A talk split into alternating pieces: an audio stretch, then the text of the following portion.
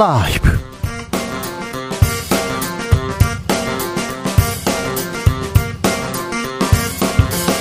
2022년 12월 1일 목요일입니다. 안녕하십니까. 주진우입니다. 전국이 어렵습니다. 어지럽습니다. 여야 강대 강으로 부딪히기만 하고 파업은 연일 이어집니다. 민생은 뒷전인 것 같고 개파 갈등만 심화되고 있습니다. 정치권은 말입니다. 정치권 확 뜯어 고칠 방법은 없는 걸까요? 윤여준 전 장관에게 물어봅니다. 장점인 전 중국 국가 주석이 향년 96세 나이로 사망했습니다. 중국 내 반정부 시위는 확산되고 있는데 당국은 시위 참가자들에 대한 대대적인 색출 나섰습니다. 중국 분위기 어수선한데요. 지금은 글로벌 시대에서 들여다보겠습니다.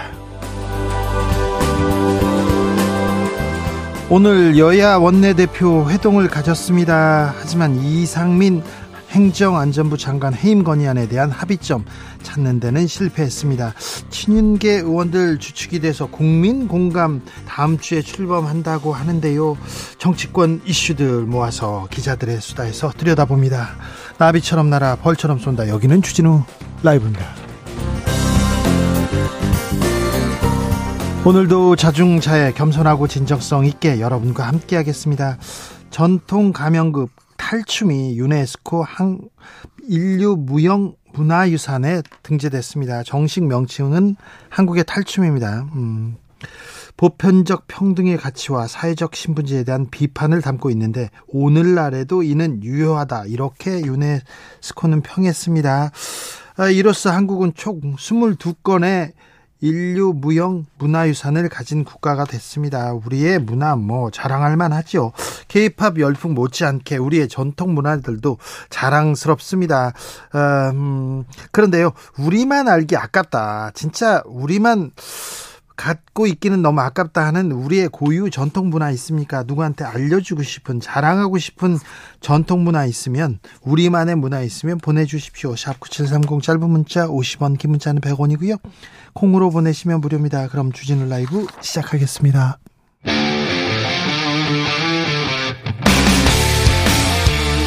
탐사보도 외길 인생 20년 주 기자가 제일 싫어하는 것은? 세상에서 비리와 부리가 사라지는 그날까지 오늘도 흔들림 없이 주진우 라이브와 함께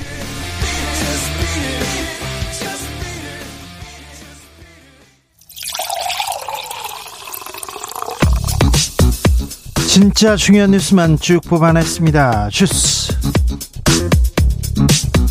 정상근 기자 어서 오세요. 안녕하십니까?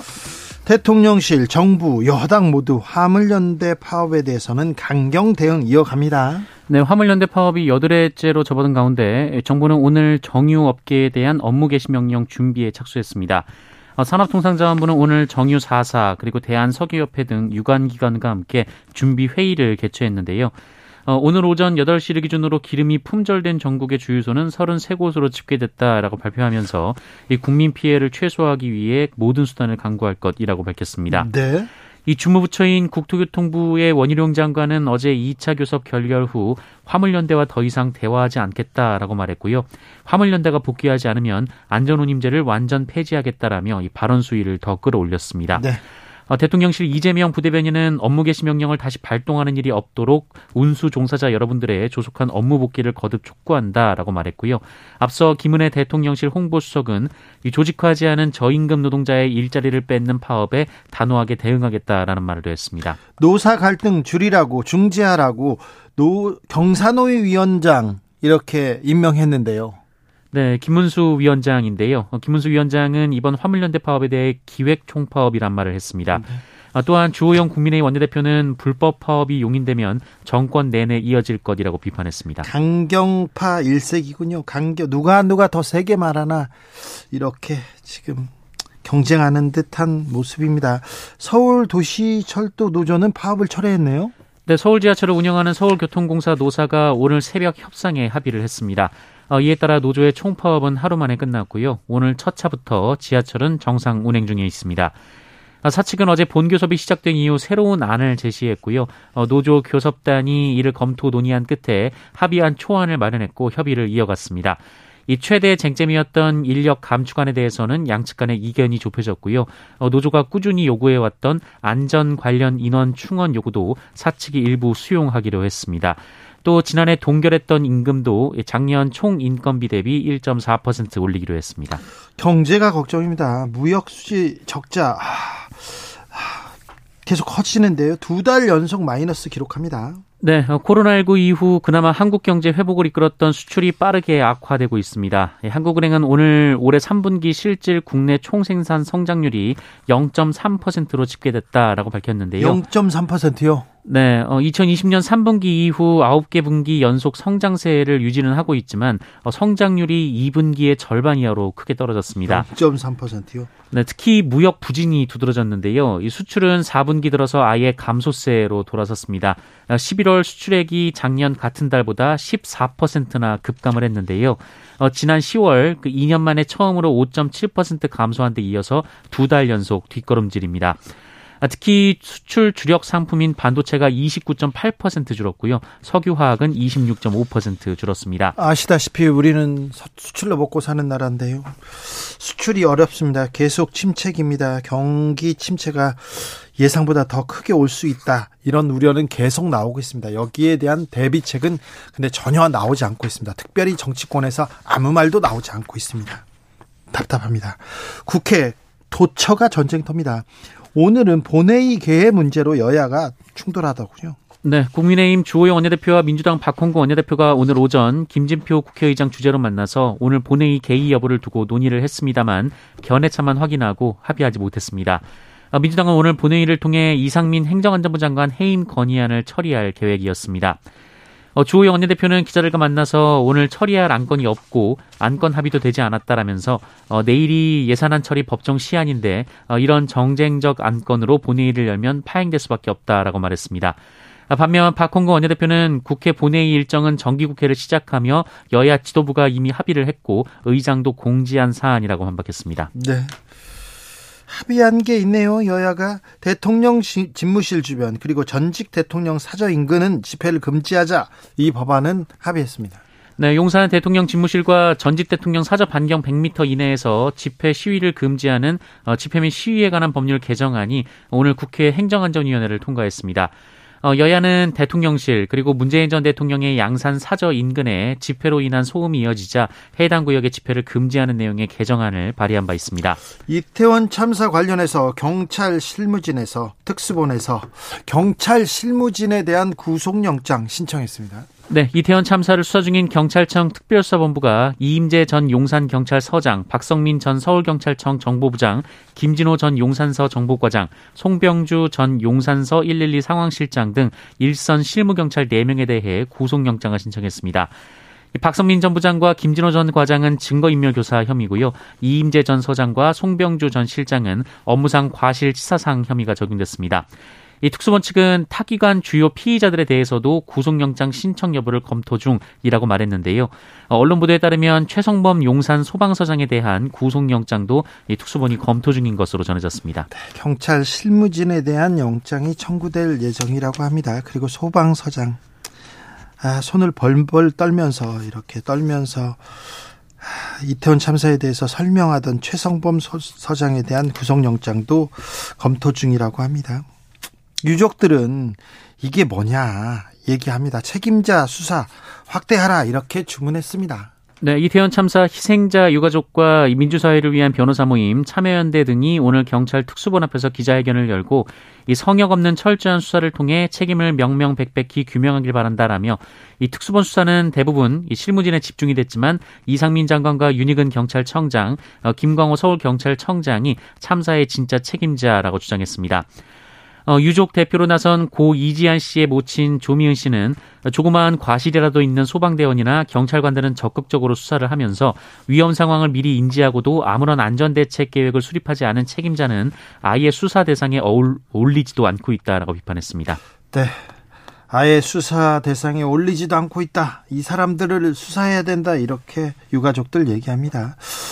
서해 피격 사건과 관련해서 문재인 전 대통령이 입장을 밝혔습니다. 네, 문재인 전 대통령은 오늘 윤건영 민주당 의원을 통해 발표한 입장문에서 이 서해 사건은 당시 대통령이 국방부, 해경, 국정원 등의 보고를 직접 듣고 최종 승인한 것이라면서 이 특수 정보까지 직접 살펴본 후 그 판단을 수용했다라고 밝혔습니다.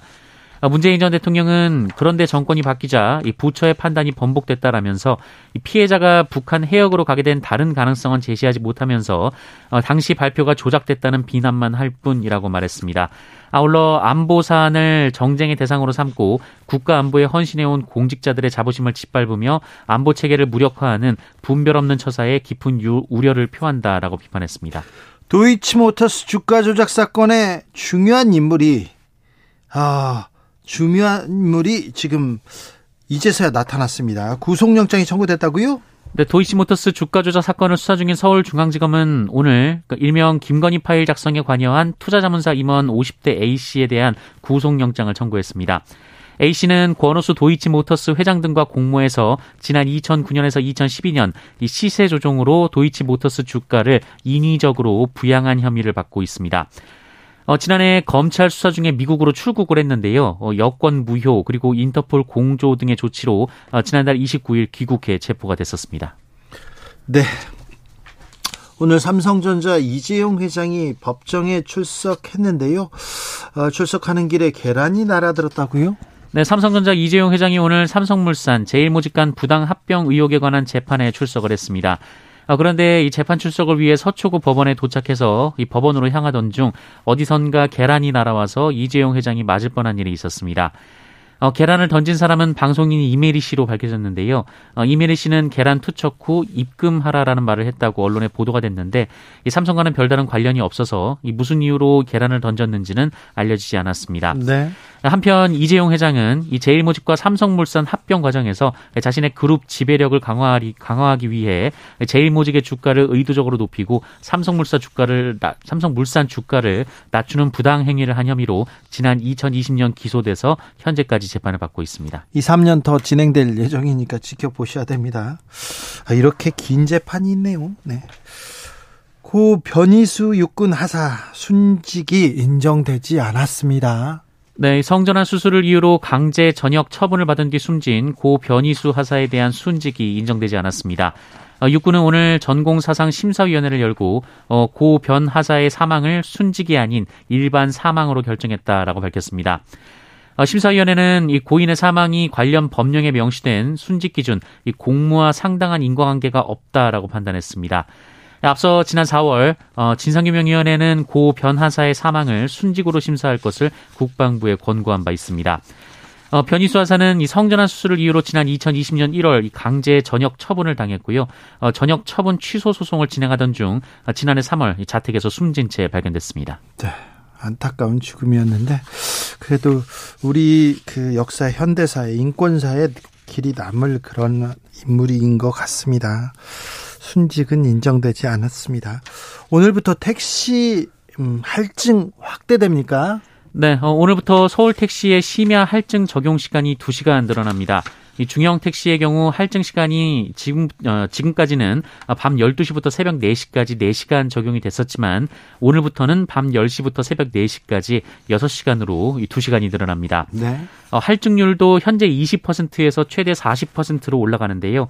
어, 할증률 40%는 이 택시가 가장 부족하다고 분석되는 밤 11시부터 새벽 2시까지 적용이 되고 이 나머지 시간에는 20% 적용이 됩니다. 11시에서 어, 2시까지. 네, 예, 그때는 이 기본 요금이 4,600원에서 5,300원까지 올라갑니다. 어, 그리고 지금까지 심야 할증이 없었던 모범 택시, 대형 택시 역시 밤 10시부터 새벽 4시까지 심야 할증 20%가 적용되고요. 이 서울을 벗어나면 적용되는 시계외 할증도 20% 새로 적용됩니다. 한편 택시 기본 요금은 내년 2월 1일부터 어, 인상이 되는데요. 이 중형 택시의 기본 요금이 현행 3,800원에서 4,800원으로 1,000원 오르고요. 기본 거리도 2km에서 1.6km로 줄어듭니다. 오늘부터 택시 요금 오릅니다. 심야 할증 요금 확대됩니다. 아, 월드컵이 계속 지금 열리고 있습니다. 네, 밤잠을 못, 못 주무시는 분들 많으시죠? 저도 그렇습니다. 자, 조별리그 C조, D조까지 끝났어요. 네, 어, 오늘 새벽 0시에 치러진 D조의 경기는 이 튀니지 대 프랑스, 호주 대 덴마크의 경기였는데요. 네. 16강 진출팀은 프랑스와 호주였습니다. 네. 프랑스는 튀니지에게 0대 1로 졌습니다만 조 1위를 차지했고요. 어, 호주는 덴마크를 1대 0으로 이기면서 조 2위로 16강에 올라갔습니다. 혼돈에 빠졌던 C조는요? 네, 어, 이변이 속출했던 C조였는데요. 16강 진출팀은 아르헨티나와 폴란드였습니다. 이 아르헨티나가 폴란드를 2대 0으로 이겼는데요. 이 두 팀이 1, 2위로 나란히 올라갔고요. 이 멕시코는 사우디아라비아를 2대 1로 이겼지만 두 팀 모두 16강 진출에 실패를 했습니다. 네. 자, 코로나 상황은 어떻습니까? 네, 오늘 코로나19 신규 확진자 수는 5만 7,079명이었습니다. 어제보다 만여 명 적고요. 일주일 전과 비교하면 2천여 명 정도가 적습니다. 어, 재원 중 위중증 환자는 430명으로 전날보다 42명 줄었습니다만 사망자가 62명으로 전날보다 10명 늘었습니다. 주스 정상근 기자와 함께했습니다. 감사합니다. 고맙습니다. 자, 우리만 알기 아까워요. 이게 자랑하고 싶어요. 알려주고 싶어요. 우리 고유 문화 이런 게 있지요. 이런 분들 많습니다. 7821님께서 겨울에 감을 다 따먹지 않고 남기는 거 있지 않습니까? 까치밥 문화 정말 예쁜 문화인 것 같습니다. 네. 예쁜 문화죠. 근데 까치밥 문화를 또 어떻게 또 이렇게 까치밥 문화를 네, 알려야죠. 5994님, 밥 훔쳐 먹는 날 있지 않습니까? 1년에 하루 배고픈 이들 배려해서 대보름 별미 오곡밥과 나물을 나눠 먹는 우리의 나눔 문화 녹아 있는 날이죠. 어릴 적 재미있는 놀이로 즐겼던 경험이 있습니다. 네. 복싱데이라고요. 네, 크리스마스 다음에 이렇게 거기도 외국에서도 나눠 먹는 문화가 있는데 요거 말고 네. 마이주님 가래떡 구워 먹기요. 전통 문화 맞잖아요. 그렇다고 합시다. 맛있으니까요. 아, 맛있죠. 가래떡. 아, 떡을요. 음. 외국 사람들이 떡이 있잖아요. 떡 이렇게 막 씹히는 거, 씹히는 거, 그거 별로 안 좋아합니다. 이상합니다. 우리끼리 먹자고요. 우리 맛있는 거는 알려주지 않아도 우리끼리 먹어도 됩니다. 아, 요즘이요 외국 가가지고 한국 식당 가잖아요. 외국 사람들 줄이 이렇게 서 있어요. 신김치를요. 네. 삼겹살에 신김치 같이 구워 먹더라고요. 우리보다 더 짜고 몇개 먹더라고. 그러니까 다 숨겨놔도 잘 먹어요. 청국장, 된장찌개 이런 거는 우리만 알아도 됩니다. 꽁꽁 숨겨 먹어도 그러고 싶은데. 네. 김병규님 닭갈비 먹으면요. 밥 볶아 먹는 거 있지 않습니까? 일본에 사는데 여기는 한국식 고기 닭갈비는 인기인데요. 밥은 안 볶아 먹더라고요. 얘기하는데 밥 볶아 먹고 이게 밥이 조금 늘었을 때 그거 이게 긁어 먹는 거 그거 거기 빠지면 뭐, 뭐 헤어나지 못하죠 그렇죠 일본에서는 치즈 떡볶이 치즈 떡볶이 치즈 닭갈비 그거 많이 먹더라고요 사이로사님 오징어 게임 전 세계적 유행으로 무징화꽃 무궁화꽃이 피었습니다 공기놀이 줄다리기를 다 알지 않을까요 다 알고 있습니다. 이미 예, 아, 공기놀이까지는 우리가 좀 예, 봐줘야 될 것 같습니다. 1404님 밥값 내기 할 때마다 사다리 타기 하는 거 있잖아요. 다른 나라에도 있나요? 아주 짜릿짜릿합니다. 없으면 유네스코 등록할까요? 얘기하는데 사다리 타기 이거 아 이렇게 민주적으로 막 좋은 문화 맞습니다. 4710님 품앗이도 훌륭한 전통 문화입니다. 맞죠, 맞아요. 믿음과 배려, 양보가 없으면 못 하는 거라 더 의미 있는 것이죠. 아 품앗이 그렇죠. 음 0147님 지금은 사라져가는 깍두기 문화 살려야 됩니다. 약하고 부족하고 힘이 약하다고 따돌리지 않고요. 같이 놀던 문화. 지금은 어디 갔나요? 네. 지금 이 사회에 꼭 필요하지 않나요? 깍두기 문화 맞습니다. 그렇네요. 8649님 날씨가 너무 추워졌는데요. 동지의 팥죽 먹는 문화 세계 알리고 싶습니다. 동지날에 먹는 팥죽이야말로 우리의 혼과 따뜻한 마음이 담긴 음식이라고 생각합니다. 감기 조심하세요. 아, 팥죽, 네, 아우, 네, 좋아할 거예요. 네, 숲, 네, 단팥숲, 네, 좋아할 겁니다. 팥죽, 네. 알겠습니다. 추천해 드리자고요. 교통정보센터 다녀올까요? 임초희 씨.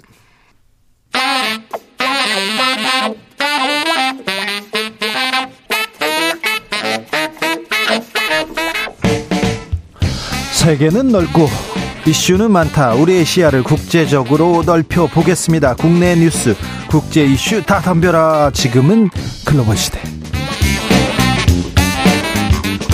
국제적 토크의 세계로 들어가 봅니다. 군사 외교 안보 전문가 김종대 전 의원. 안녕하십니까.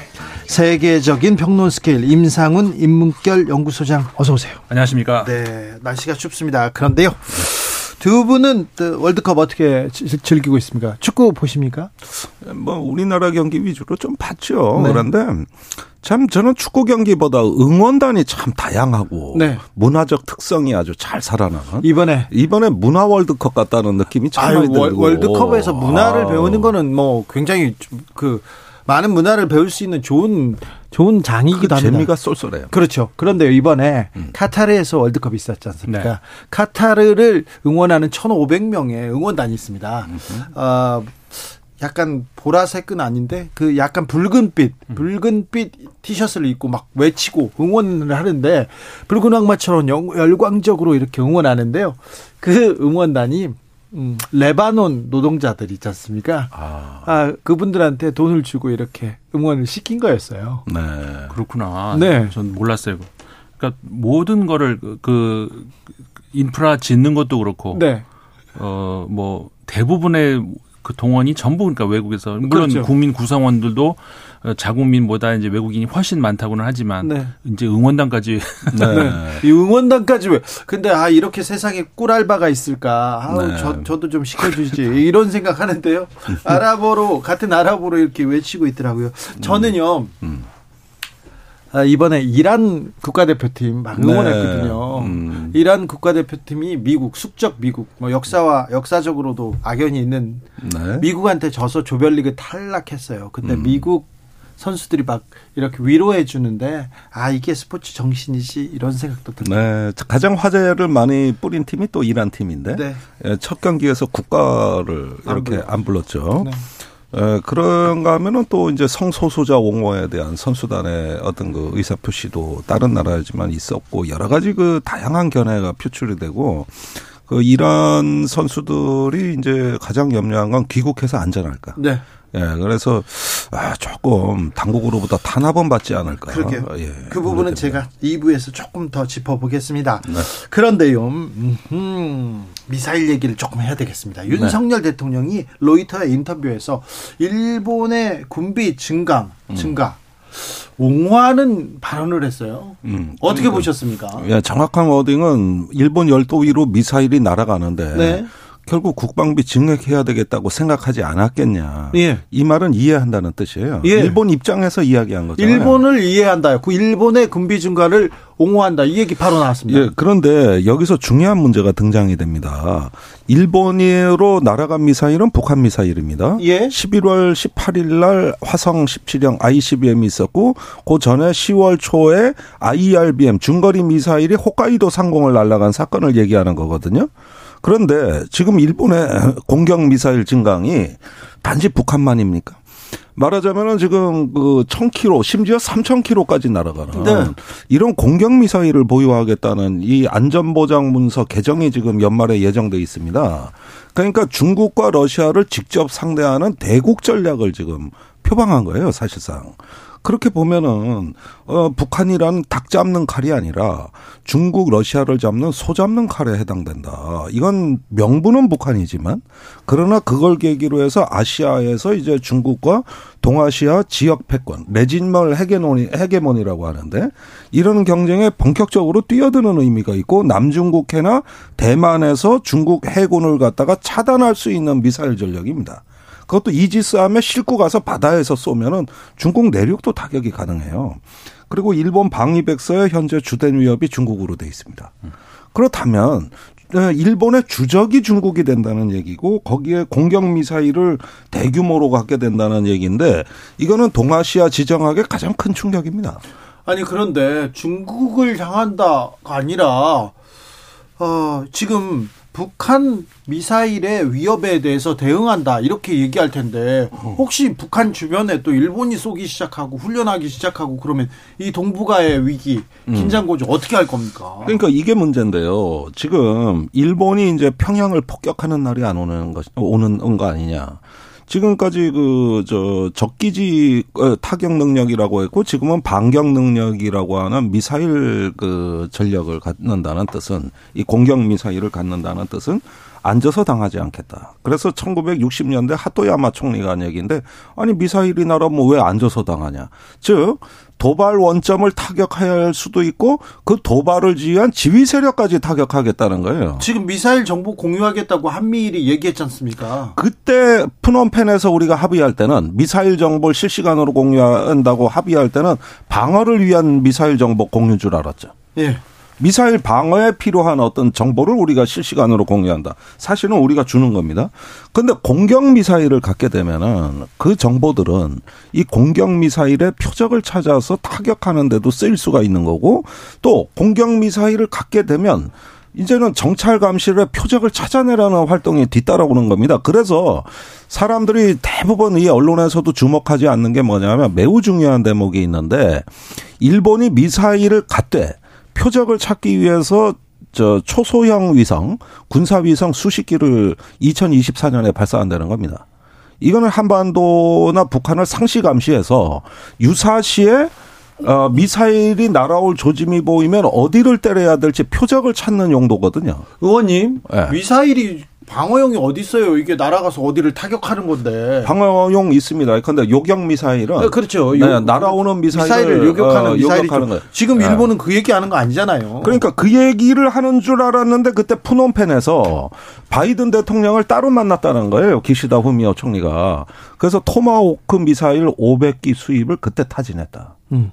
그런데 과거에 2013년에도 똑같은 일이 있었는데 그때는 미국이 판매 거부를 했습니다. 이걸 일본에 팔면 중국이나 한국이 반발한다. 이게 이유였거든요. 네. 근데 지금은 분위기가 달라요. 지금은 거의 답을 들어놓고서 얘기를 하는 거예요. 그러면 1단계로 토마호크 미사일 500기 이건 이지스함에 싣고 나가서 쏠 수도 있습니다. 그래서 사정거리 1250km 이걸 500기를 갖추고 그 사이에 어, 일본의 자체 미사일, 일리암 지대함 미사일이 사정거리가 200km인데 이걸 1000km로 늘리겠다.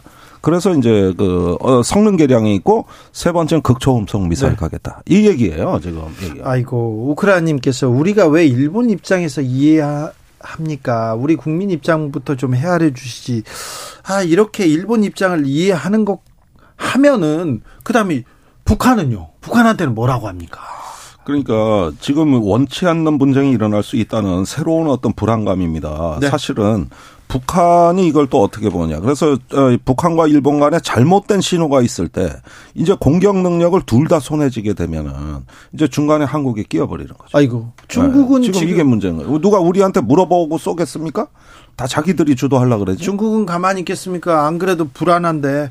아, 중국은 장점인 전 국가 주석이 사망했습니다. 장점인 국가주석은 중국을 세계로 이렇게 이끈 인물입니다. 그렇죠. 사실 지난 최근 그 미, 중국의 그 20차 당 대회에 원래는 주석단의 이름이 올라가 있었죠. 당연히 올라가 있어야 되는 것이고 이제 참석을 하느냐가 관심을 모아졌습니다만 모습을 워낙, 보이지 않았어요. 그렇죠. 워낙 고령이었고 어 그래서 이제 건강이 안 좋다는 것은 이제 뭐 알려졌습니다만 결국 사망을 했죠. 어 90세가 훨씬 넘기 때문에 96세죠. 그렇기 때문에 백혈병으로 이제 그 좀 와병 중이었습니다. 그렇기 때문에 이제 어 사망을 언제 이제 조만간 할 것이라는 그런 예측은 있었습니다만은 어 장점인 전 주석 같은 경우는 굉장히 아이러니한 인물이죠. 그 중국의 천안문 사태 때 그때 네. 이제 등장을 한 인물인데 덩샤오핑이 이제 위기 의식을 느끼고 어 그러면서 뭔가 이제 필요에 의해서 중국이 이제 뭔가가 이제 바뀌어야 된다는 그런 필요에 의해서 어떤 그 새롭게 등장시킨 인물이긴 합니다만은 사실은 정치적으로는 별로 달라진 것이 없었고 어 다만 이제 경제적으로 이제 그 전에 있었던 덩샤오핑 같은 경우도 개방 정책을 어, 실시해 왔기 때문에 거기에 대한 연장선에서 봐야 되는 그런 인물이고 그러니까 사실 무난했죠. 서구 입장에서도 어 그때부터 이제 중국이 세계 공장에다 이제 불리기 시작을 하면서 개혁 개방 더 10, 가속화했죠. 그렇죠. 15년간 집권을 하는 동안에 처음 임기 시작 시점과 그 끝날 무렵에 중국의 그 GDP가 7배 성장을 했어요. 그러니까 완전히 수직 성장을 한 거죠. 15년 만에 7번을 7배를 성장을 했으니까. 네. 어, 그래서 이제 중국 입장에서는 뭐 사실상 지금의 중국의 부를 이끈 사람이다 평가를 할 수 있지만 사실상 그, 그리고 이제 공산 당원 안으로도 그 자본가들도 그 동, 공산 당원 안으로도 저, 저 허용을 했단 말이에요. 어, 그런 것들이 어, 부를 주, 어, 많이 늘린 반면에 어, 그만큼 이 자본주의 세계에서의 어떤 그 어, 뭐랄까 악영향 이런 것들도 그대로 중국에 들어간 그런 것이죠. 그러니까는 빈부격차가 그 이후로 급격하게. 아니 그렇지만 사방 상하이방을 이끌면서 개혁개방으로 그리고 중국 인민들을 이 경제에 눈뜨게 이렇게 만든 사람인 것 같아요. 그리고 후진타오한테 이렇게 권력을 이양한 것만 봐도 이번에 시진핑 이렇게 비교해 보면 굉장히 좀 어, 존중받아야 될 지, 도자 아닌가 이런 생각합니다. 그러니까, 그러니까 다, 다, 른 나라 지도자들을 뭐 특히 이제 현역을 뭐 뭐라고 하기가 좀 그렇습니다만은 시진핑 현 주석하고는 저는 개인적으로 비교할 수가 없죠. 네. 어, 그러니까 왜냐하면 이 중국이라는 나라가 지금 얼마 전까지도 어, 특유의 그 집단 지도 체제를 어떤 정착이 된다 이런 얘기가 나오지 않습니까? 네. 그게 본인이 원하던 원하지 않았던 간에 장점인 주석 같은 경우에 권력을 어, 후진타오 주석에 물려주면서 다른 개파한테 줬어요. 그렇죠. 다른 개파한테 그, 그 상하이방의 이제 수장이다 이렇게 얘기를 합니다만은 후진타오 어, 전 주석 같은 경우에는 공청단의 네. 네. 수장이고 그러는 과정에서 모든 권력 왕, 한꺼번에 그냥 다 준 게 아니라 어, 뭐 제일 먼저 이제 그 당 그다음에 국가 근데 사실 중국에서 중요한 거는 당 국가보다 어떻게 보면 더 중요한 군사. 네. 군사는 개, 끝까지 쥐고 있다가 이제 물려줬는데 이것이 개인적인 어떤 야심이다 욕심이다 뭐 그런 걸 수도 있지만 왜냐하면 자기 개파를 관리해야 되니까. 근데 결과적으로는 중국이 권력을 한 사람에 의해서 독점하지 못하게 만드는 그런 결과를 낳긴 했어요. 그, 음, 말씀하시죠. 그, 저는 말입니다. 어, 세계화 시대 그 마지막 열차에 중국을 올라타게 만든 인물이다. 네. 이 천안문 사태 그 혼란스러운 와중에서 동구와 소련은 다 멸망했습니다. 붕괴되거나 와해됐는데 이 양반은 중국을 살렸단 말이에요. 예. 그러면서 WTO에 가입을 했어요. 예. 세계 무역기구입니다. 그럼으로써 세계 속에 중국을 올려놓고 번영을 시켰다. 이게 다른 사회주의 국가와의 가장 결정적 차별성이거든요. 네. 그런 면에서 어떤 그 신자유주의 세계화 시대에 어떤 중국을 세계 일원으로 이렇게 네. 포함시키면서 그것을 부흥의 길로 이끌었다. 그러면서도 서구와는 도광양에 그러면서 힘을 자랑하지 않고 관계를 도모한다. 그래서 뭐 미국도 가고 일본도 가고 그래. 예. 저는 이 양반 제일 기억에 남는 게 자기가 연설하고 자기가 제일 먼저 박수 쳐. 와, 그 박수 치는 그 기세 하나는 호탕하거든요. 아, 그 뭐 호탕하게 웃잖아요. 호탕하게 얘기하면서. 웃고 박수를 중국식 말하면서. 박수를 네. 아래 위 수직으로 친다고 이것도. 네. 이렇게 되면은 이제 저기 조금 황당하기는 하지만은 전부 허허 웃으면서 같이 박수 칠 수밖에 없는 네. 이런 포용력으로 담대함으로 세계를 상대했다. 네. 네. 전 이런 점에서 매우 그, 저 중요한 위치라고 생각합니다. 그리고 어떤 그 그런 하드웨어뿐만 아니라 소프트웨어 차원에서도 정치인이 가졌으면은 더 장점이 될 만한 이런 것들도 갖췄어요. 그래서 굉장히 문화적인 어떤 네. 소양을 갖춘 사람이었고 특히 그 서구 문화에서 흔히 볼 수 있는 그러니까 중국 전통 문화에서는 보기 힘든 어떤 그런 외교 무대에서의 어떤 그 매너 어 이런 것들을 겸비를 했어요. 네. 어, 예를 들어서 이제 그 외국 정상들하고 이렇게 하다가 그때 한번 프랑스 시락 대통령 때인데 시락 대통령하고 정상회담하고 만찬하고 이러는 과정에서 시락 대통령이 부인하고 브루스를 네. 추면서 음. 예. 그런 모습을 보여준다든가 예. 굉장히 그 중국 정치인으로서 보기 힘든 어떤 그런 문화적인 그런 측면도 보여줬죠. 알겠습니다. 한 애청자께서 장점이 많아서 장점인입니다. 아, 그렇게 또 연결이 되네요. 네. 아무튼 네. 중국식 모델이라는 게 나왔고요. 중국을 세계의 구 일원으로 중요한 일원으로 이렇게 등장시킨 인물이 있는데 장점인 국가주석이 이렇게 가셨네요. 그런데요. 월드컵의 나비 효과인지도 모릅니다. 네. 월드컵을 보다가 음. 중국 중국 국민들이 인민들이 화가 났어요. 아니 우리는 다 봉쇄하고 다 바깥에도 못 나가는데 저 친구들을 보면 마스크 벗고 축제를 즐기고 있네. 음. 화가 났습니다. 네. 예, 그것이 결국은 최근에 중국의 반봉쇄 시위로 네. 연결이 되고 있는데 지금 중국 전역의 주요 도시에서 다 일어나고 있습니다. 네. 뭐 베이징, 상하이뿐만이 아니라 여러 어떤 어, 시안이라든가 꽝저우라든가 여러 네. 데 대도시 다, 다 일어났어요. 예, 신장 우, 우루 우르무치 지금 일어나고 있고 그 지금 뭐 하루에 15개 도시에서 시위가 일어난다고 이제 외신이 전하고 있는데 단순한 시위가 아니라 자유라는 명확한 목표 지점이 설정돼 있습니다. 그래서 어 각종 어떤 봉쇄뿐만 아니라 통신 검열, 각종 통제도 지금은 어 해제하라는 거예요. 그러면서 처음에는 반봉쇄라는 어떤 그 요구 사항이 지금은 반정부 또는 시진핑 물러나라. 네. 여기까지 지금 어 확장이 됐다는 것은 아무래도 이건 뭐 불가분의 그 어, 이유 때문에 천안문 사태를 떠올리지가 않을 수 없습니다. 그 당시에도 자유를 요구하고 민주화를 요구하다가 일어난 일이거든요. 네. 그런데 당시에는 그 베이징의 엘리트 대학생들에 국한됐다면 네. 지금은 전국으로 이게 확산돼 있단 말이에요. 그렇죠. 예. 베이징에서만이 아니고 들불처럼 전국으로 번지고 있다는 그런 차이점. 그 다음에 그 사실 중국이라는 나라가 전 세계 그리고 전 모든 역사를 통틀어서 거스를 수 없는 게 하나가 있, 사실이 있습니다. 국민이 배부르고 그러면 그 다음에 정치적 자유를 찾게 되는 거. 이거는 어디에도 예외가 없고 중국이 언젠가는 겪어야 할 일인데 지금까지 이게 언제가 될 것인지 미뤄왔던 거 중국이 어떻게 이걸 연착륙을 하느냐 사실 이게 굉장히 관건이었는데 어, 이번 사건이 사태가 그 시진핑 주석의 3, 세 번째 연임 이게 과연 구, 중국 국민들이 어떻게 받아들이고 있는 것인가 우리 좀 전에 그 장점인 이야기도 했습니다만 장점인 주석 같은 경우에 권력 이양했고 후진타오 권력 이양했고 그런데 안 하고 있잖아요.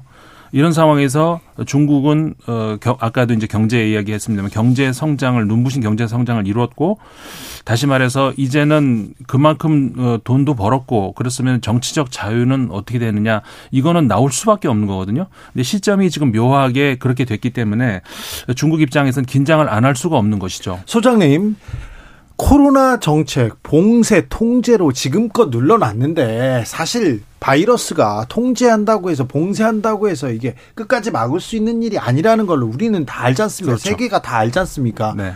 중국 어떻게 해요? 중국 갑자기 봉쇄를 풀 수도 없고요. 통제를 풀다가 그러니까 처음부터 잘못한 건데 예. 우리가 사실 그 코로나 때 그 전 세계 관심을 많이 받았던 것이 어 사실 이 그러니까 2020년에 시작이 된 이후로 이렇게 세 가지 모델이 있어요. 방역이 네.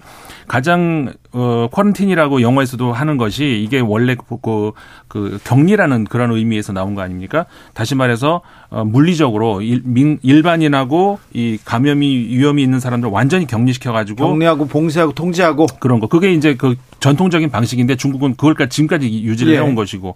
근데 반면에 이제 영국 같은 나라는 뭐 여러 가지 우려로 해가지고 처음엔 나중엔 취소했습니다만은 자유 방임식으로 놔뒀죠. 네. 뭐 예. 집단 면역 될 것이다. 네. 근데 그런 둘다 문제가 있기 때문에 취한 것이 한국식 방식 아닙니까? 네. 그래서 한국식 방식이 소위 말해서 핀셋 격리다 해가지고 첨단 그 여러 가지 모든 것 수단을 다 동원을 했던 것이 결국은 그게 뭐 쉬워서 한 건 아니죠. 당연히 어려운데 그 중국 같은 경우에는 쉽게야 가장 쉽죠. 그런데 이게 그 그렇게 되지 않 3, 3년 동안에 이렇게 했을 때 국민의 피로감은 우리가 상상을 해 보세요. 그리고 좀 전에 그 신장 위구르 얘기 나왔는데 사실은 이번 시위가 거기서부터 시작이 됐다라고 볼 수가 있거든요. 왜냐하면은 그 아파트를 우리가 상상을 해보세요. 그 안에서 못 나가는 게 아니라 자발적으로 못 나가는 게 아니라 밖에서 자물쇠로 잠궈버려서 쇠사슬을 아예 쇠사슬로 아예 묶어버려서 뭐 이건 감옥이에요. 그런 상황에서 화재가 났는데 그러니까 빠져나오지 못해가지고 사망한 사고란 말이에요. 그런데 그 와중에도 또 시위를 하는 거 한족은 시위하면 괜찮은데 위구르족 시위하는 건 잡아가고 이 상황이 중국 그 이민들이 그걸 견디겠습니까? 저, 이 지금 코로나 지금 이제 또 만약에 중국에서 창궐하면 세계 경제에 미치는 영향이 너무 큽니다. 예, 지금 중국이 계속 그 7% 8%대 고속 성장이 3%까지 내려올 음. 예정이고 청년 실업이 굉장히 증가하고 있습니다. 네. 거기 이제 10%대 어떤 실업률에다가 그러니까 청년들이 갈 데가 없고 이번 시위에서도 청년들이 주축이 된 이유가 이런 어떤 그 경제적 불안정에다가 그 여러 가지 사회 관계망에 익숙한 세대거든요. 그러니까 표현의 자유에 가장 절박한 세대고 그 다음에 휴대폰을 대부분 갖고 있는데 중국 공안이 휴대폰을 검열하거든요. 네. 아무데서나 불신 검문하듯이 그게 외국의 그 저기 어뭐 인스타그램이나 텔레그램 같은 앱이 깔려 있냐 안 깔려 있냐 요걸 보는 거거든요. 아이고. 예, 그래서 그게 깔려 있으면은 그 메시지를 외국 앱을 통해 가지고 정보를 주고받으면 시위를 한다. 이렇게 의심을 하는 검열 통제 감시 체계거든요. 이게 통제가 안 돼요, 네. 지금은. 일단 안 되는데 언제까지만 언제까지나 이렇게 통제만 그렇죠. 하려고 이게 사실 그 중국에도 얼마나 그 외신 기자들이 많이 있지 않습니까? 이 사람 다 쓰고 있는 게 있는데 음. VPN 그러니까는 네. 사설 어, 그렇죠. 그 버추얼 어, 개인망 이렇게 음. 이제 되는 그러니까 이걸 쓰면은 중국에서 아무리 차단을 해도 내가 음. 중국에서 접속했는지 무슨 미국에서 접속을 했는지 한국에서 접속했는지 알 수가 없어요. 그러니까는 외국 정보들을 가져올 수도 있고 얼마든지 내가 소통을 할 수가 있다는 것이죠. 지금 그렇게 통제를 하는데도 소, 그 시위가 일어날 수 있는 이유가 이 젊은이들이 그걸로 무장하고 있는 거예요. 그렇죠. 음. 아, 그런데 지금 중국은 아직도 상황 파악이 안 되는 것 같아요. 심지어 BBC 기자 공안에 폭행당하는 일까지 불렀습니다. 네, 영국 정부가 이 사건을 매우 중대하게 엄중하게 보면서 이제 중국에 대해서 상당히 어떤 격한 제가 본 것 중에 가장 센 영국 총리가 중국과 네. 황금 시대는 끝났다 이렇게 얘기했죠. 끝났다 이렇게까지 마치 중국과 좀 서먹서먹해지는데 뺨 때려주는 듯한 사건이었어요. 네. 그래서 이런 상황에서 이제 본격적으로 서구와 심지어 중국 국민들까지도 어떤 그 인권과 자유 문제를 진지하게 고민하기 시작했다. 네. 전 이걸 굉장히 중요한 어, 포인트로 보는데, 맞습니다. 근데 중국 체제는 디지털 권위주의 체제입니다. 그러니까 어떤 그 상당히 그 권위에 의존한다 하더라도 거기에는 감시라는 수단이 따라가 가지고 중국에서는 저기 어, 안면 인식 다 해가지고 신원 다 예. 식별하고요. 내가 무단 횡단을 하면 길 건너 대각선 맞은편 전광판에 제 얼굴이 떠요. 그 사이에 안면 인식해가지고 너 벌금 매길 거야. 네. 너 무단 횡단했지. 이게 된단 말이죠. 음. 그래서 탈북자들이 지금 어, 중국에 없는 이유가 그것 때문입니다. 아 그래요? 예, 탈북자들이 옛날엔 중국으로 갔는데 그렇죠. 요즘은 공안이 안면 인식으로 다 식별을 하니까 탈북자라는 게 그냥 어, 아, 거리에서 아, 그래서 요즘 중국에 탈북자가 없어진 거예요. 그러니까 이런 상황들로 무섭네요. 보면은 한때 뭐 스탈린, 마오쩌둥, 뭐 히틀러가 봐도 부러워할 만한 네. 이런 어떤 그 감시의 고도 디지털 시스템을 구축해놨다. 이런 데서 이제 정부의 자신감도 나오는 거거든요. 그게 일부는 뭐 사설망으로 다 통신을 하고 뚫리고 있다고는 합니다만은 계속 이런 것들이 쌓이면서 그 그걸 또 찾아내는 어 방법도 노하우도 계속 발전하고 있습니다. 근데 민주주의, 민주화에 대한 열망, 자유에 대한 열망을 언제까지 누를 수는 없잖아요. 네. 코로나를 이 완벽하게 통제할 수 없듯이 아 중국 정부가 시진핑 그러니까 여기서 이 사태 마무리가 옛날 천안문 광장 같이 탱크로 밀어붙이는 방식이 될 것이냐 저는 그렇게 보진 않아요. 중국도 인민들한테 호소를 하고 있습니다.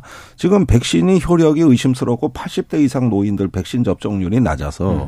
지금 봉쇄를 해제하면 사회적 약자들이 엄청나게 희생된다. 그렇죠. 이래가지고 호소를 하고 있거든요. 음. 그러니까 이러한 안정과 방역의 논리와 자유의 논리가 충돌하는데 이게 세대 간에도 네. 바라보는 관점이 다를 것이고 여러 가지 어떤 사회적인 문제가 여기에 다 응축이 돼 버릴 것이라는. 자, 월드컵의 나비 효과 중국의 민주주의에는 어떤 영향을 미칠지 참 궁금합니다. 희생은 없어야 되는데 생각합니다. 조성빈 님께서 어우 두 분의 논평은 세계 레벨입니다. 항상 들을 때마다 큰 그림을 볼 수 있도록 해 주십니다. 논평 월드컵 있으면 두 분 한국 대표로 내보내고 싶다고요. 네. 네. 태클 담당 김종대. 네. 주로 예, 저는 뭐 충분히 네. 제가 그 역할을 다 할 수 있어요. 자, 그럼 여기서 또 문제 갑니다. 좀 어렵습니다. 네. 긴장하시는다. 어, 긴장하셔야 됩니다. 예. 어, 한 하사분께서 음. 예, 목숨을 네, 끊었습니다. 성소수자의 네. 또 이렇게 군 군에서 음. 군인이 될 수 있게 해달라고. 네. 그런데 오늘 순직으로 인정받지 못했습니다. 네. 어떻게 생각하십니까? 글쎄 제가 뭐 이 문제는 국방부에서 한 민군 합동위원회에서 분과위원장으로 참여해가지고 직접 네. 개혁을 했던 건데. 아, 아무리 법과 규정을 뜯어 고쳐도 여전히 이런 허점이 있구나 하는데 네. 가슴 아프다는 말씀드리고요. 어 우리가 사법적 정의를 추구하는 동안에 어떤 또 군에서 심각한 문제가 펜스룰이 생겨가지고 네. 모든. 부대가 예, 또 여성 여군 안 받겠다는 또 막 이런 흐름이 나타나고 해가지고 악순환을 겪고 있습니다. 지금은 어 어떤 남군 여군의 차별보다는 이제 서로 서로 적응하고 이해하고 공감하는 시대가 필요합니다. 더군다나 그 부사관의 경우가 최대 지금 취약점으로 네. 드러나고 있거든요. 그러니까 직업성도 완전히 보장되지 못하고 그렇다고 해서 그 어떤 병사들만큼 나름대로 존중받지도 못하고 이 중간에 끼인 세대가 되면서 장기 하사가 안 되면은 사실은 직업군인이라기면 의무병에 가까운 처지다 보니까 네. 모든 권익에서 불이익을 받는 사각지대에 놓여 있는 거거든요. 네. 예, 이전한 전 모순이 드러난 것이죠. 사실 이 문제 이 저 법 차원을 넘어서는 문제가 그러니까 인권. 법을 그러니까 법 그렇죠. 법을 바꿀 수 있는 것은 국민 의식이거든요. 그런데 어 사실 우리가 어 모르고 있는 사이에 이 세상은 이 성 성별과 관련된 문제가 굉장히 빨리 진화하고 있습니다. 네. 그러니까 생물학적 성 물론 중요하고 그것이 기반이 되는 건 물론 맞습니다. 그리고 어 개인적으로 뭐 나는 반대한다 뭐 참 할 수는 있어요. 근데 전체적으로 그렇지 않은 경우가 많이 있다는 것을 인식을 하고 인정을 해주려고 하는 것. 최근에 이번에 그 어제였나요? 그 미국 상원에서 그 결혼과 관련된 법이 새로 통과가 됐어요. 그 전에는 결혼은 남자와 여자가 하는 것이다. 그런데 이제는 그게 연방 차원에서 어, 특정 주에서 어떤 그 그런 것을 허용을 한다 하더라도 다른 주에서도 인정을 해야 된다. 그러니까는 네. 동성 결혼도 인정을 해야 된다라는 것이 미국 연방 법원에서 통과가 됐어요. 그러게요. 미, 우리만 이렇게 뒤쳐져 있는 거 아닌가 이런 거 이런 생각합니다. 고 변희수 하사 아, 군에서는 공무와 인과관계가 없다. 그래서 순직을 불인정했는데 인정하지 않았는데 저는 군의 인권 차원에서 우리가 고민해봐야 해봐야 될 때가 왔다고 생각합니다. 좀 너무 늦지 않는가. 너무 늦은 정의는 정의가 아니다. 그런 얘기도 하는데 음. 이 변희수 하사의 목소리에 우리가 귀를 조금만 기울였다면 그래 생각해보자고 이렇게 토론만 시작했다면 이렇게 안타까운 죽음이 되진 않았을 텐데 이런 생각도 해봅니다. 마지막으로 우크라이나 전쟁 어떻게 돼갑니까?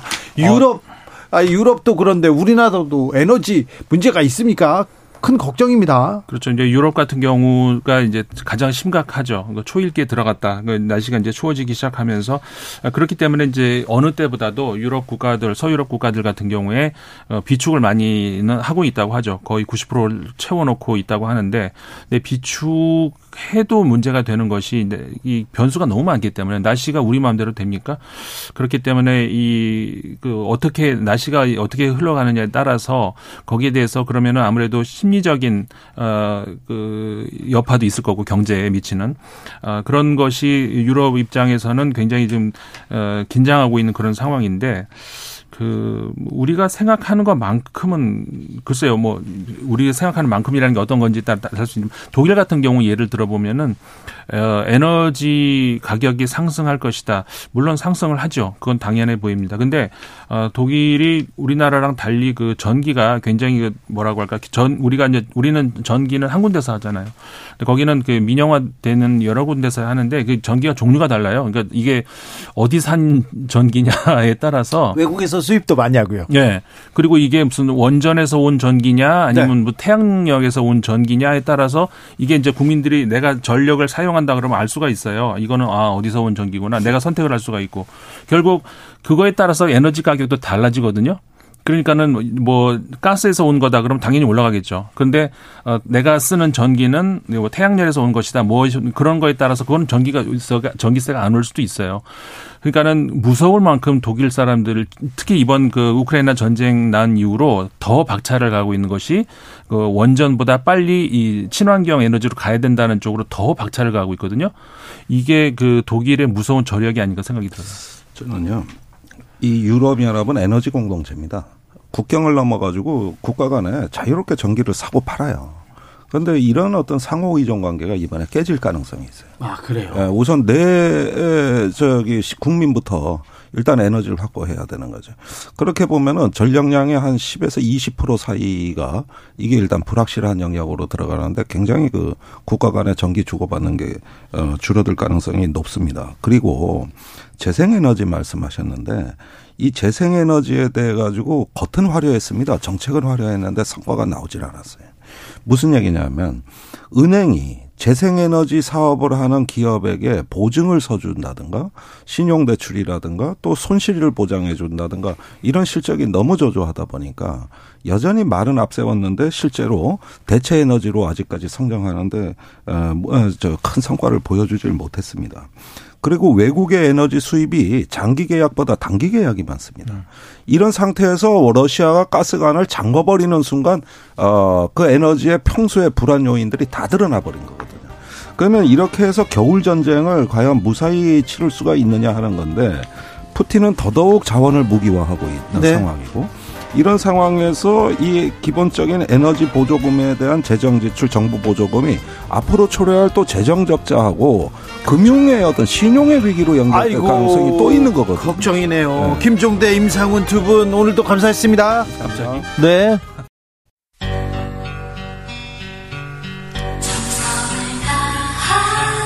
정성을 다하는 국민의 방송 KBS 주진우 라이브. 그냥 그렇다고요.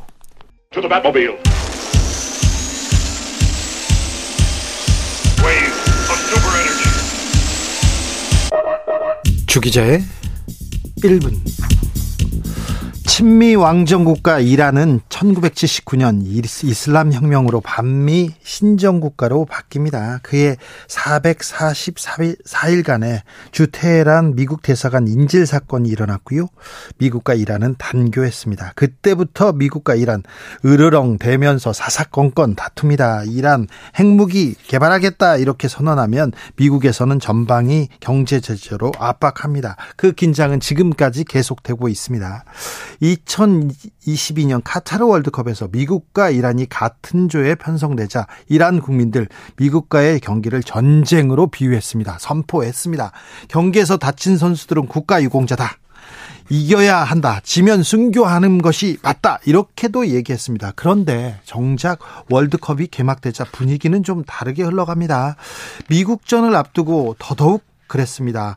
반정부 히잡 시대가 벌어지는 시위가 벌어지는 이란에서는 이란 축구 대표팀의 승리가 정권에 힘을 실어줄 것이다. 이런 얘기가 나옵니다.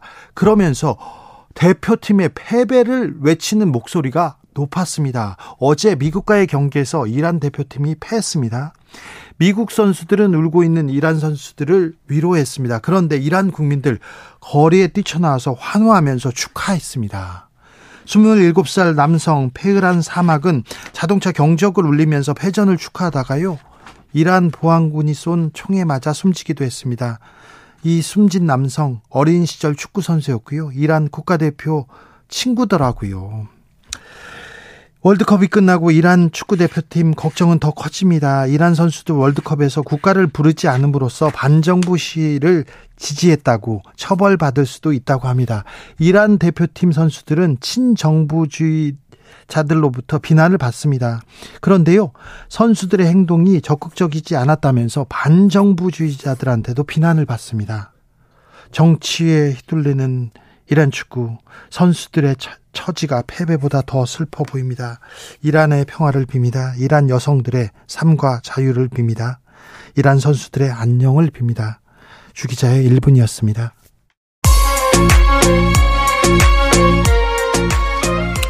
(1979년) 이란 혁명이 있었습니다. 그때 아, 상징이 된 민중가요입니다. 아, 사미르 젠드의 목소리로 듣습니다. 야레 다베스티니, 다베스타니, 나의 초등학교 친구라는 노래인데요. 너와 나의 이름은 이 칠판에 남아있어. 불이야 억압의 상처가 우리 몸에 흉터를 남겼지. 아, 일, 이란의 임을 위한 행진곡입니다.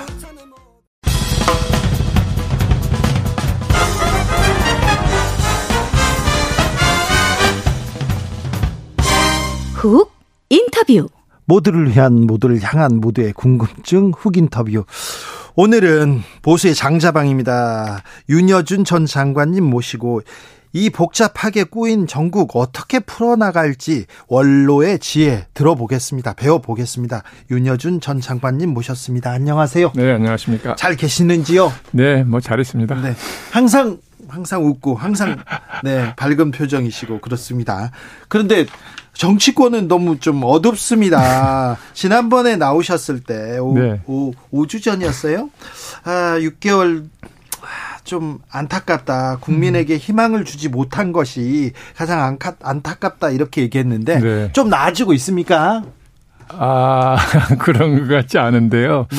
제가 이제 지난 6개월을 좀 이렇게 대략 뒤돌아보고 느낀 것은 아, 그, 네, 그 사자성어가 생각이 나더라고요. 양마복종이라는 사자성어가 있어요. 양마복종이요? 복종. 약한 말이 무거운 짐을 졌다. 아, 네. 그런 뜻입니다. 아, 네. 예, 그러니까 능력에 비해서 무거운 책임을 짊어졌다는 뜻이잖아요. 예. 예 딱그 사자성어가 생각이 나더라고요. 예. 알겠습니다. 덩치는 네 알겠습니다. 네, 저 저도 어, 그 말을 듣고 지금 끄덕끄덕 그런 생각이 듭니다.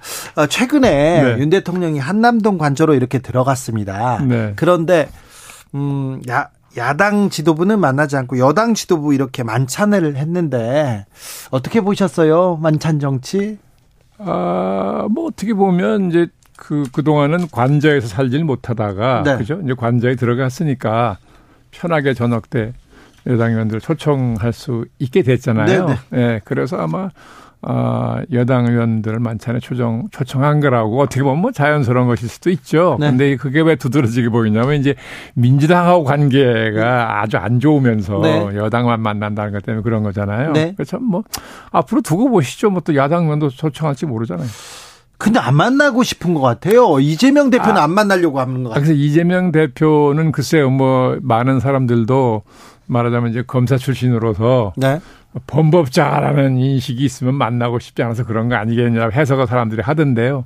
어, 어쨌거나 저는 근데 그게 이제 지난번에도 말씀드린 기억이 나는데 이재명 대표가 대표 되자마자 만났어야 한다. 네. 예, 수사는 검찰이 하는 것이고 예. 대통령은 야당 대표니까 제일 더구나 제1당이잖아요 원내 당연히 만나서 협치를 방부하고 하는 걸 했어야 된다고 저는 생각했던 사람인데 네. 어쨌건 먼저 지나간 일이고요. 지금 봐서는 더 만나기 어렵게 됐죠, 뭐 이제. 아니 지금이라도 만나야 되는 거 아닙니까? 아 근데 이제 이제 와서 만나자 아니 그게 뭐 모르겠어요. 검찰 수사가 지금 보면 막바지까지 온것 네. 같지 않습니까? 네네. 네. 네. 뭐 이재명 대표가 뭐 얼마나 구체적인 혐의가 있는지 모르겠으나 진행 상황만 보면 문턱, 문턱까지 왔다고 사람들이 보는 것 같던데요. 네. 그러니까 지금이야 더 만날 타이밍이 아니라고 보겠죠. 아 그렇습니까? 그런데요. 음, 여당 지도부 만찬 직전에 전에 네. 네. 윤핵관 4인방 부부 동반으로 만났다. 아, 예, 저도 봤습니다 기사를. 그건 어떻게 보세요? 아, 뭐 그 의도는 아니었다고 보는데 말하자면 이제 이게 그 윤핵관 이거 옛날로 옛날식으로 표현하면 개국공신인데. 네.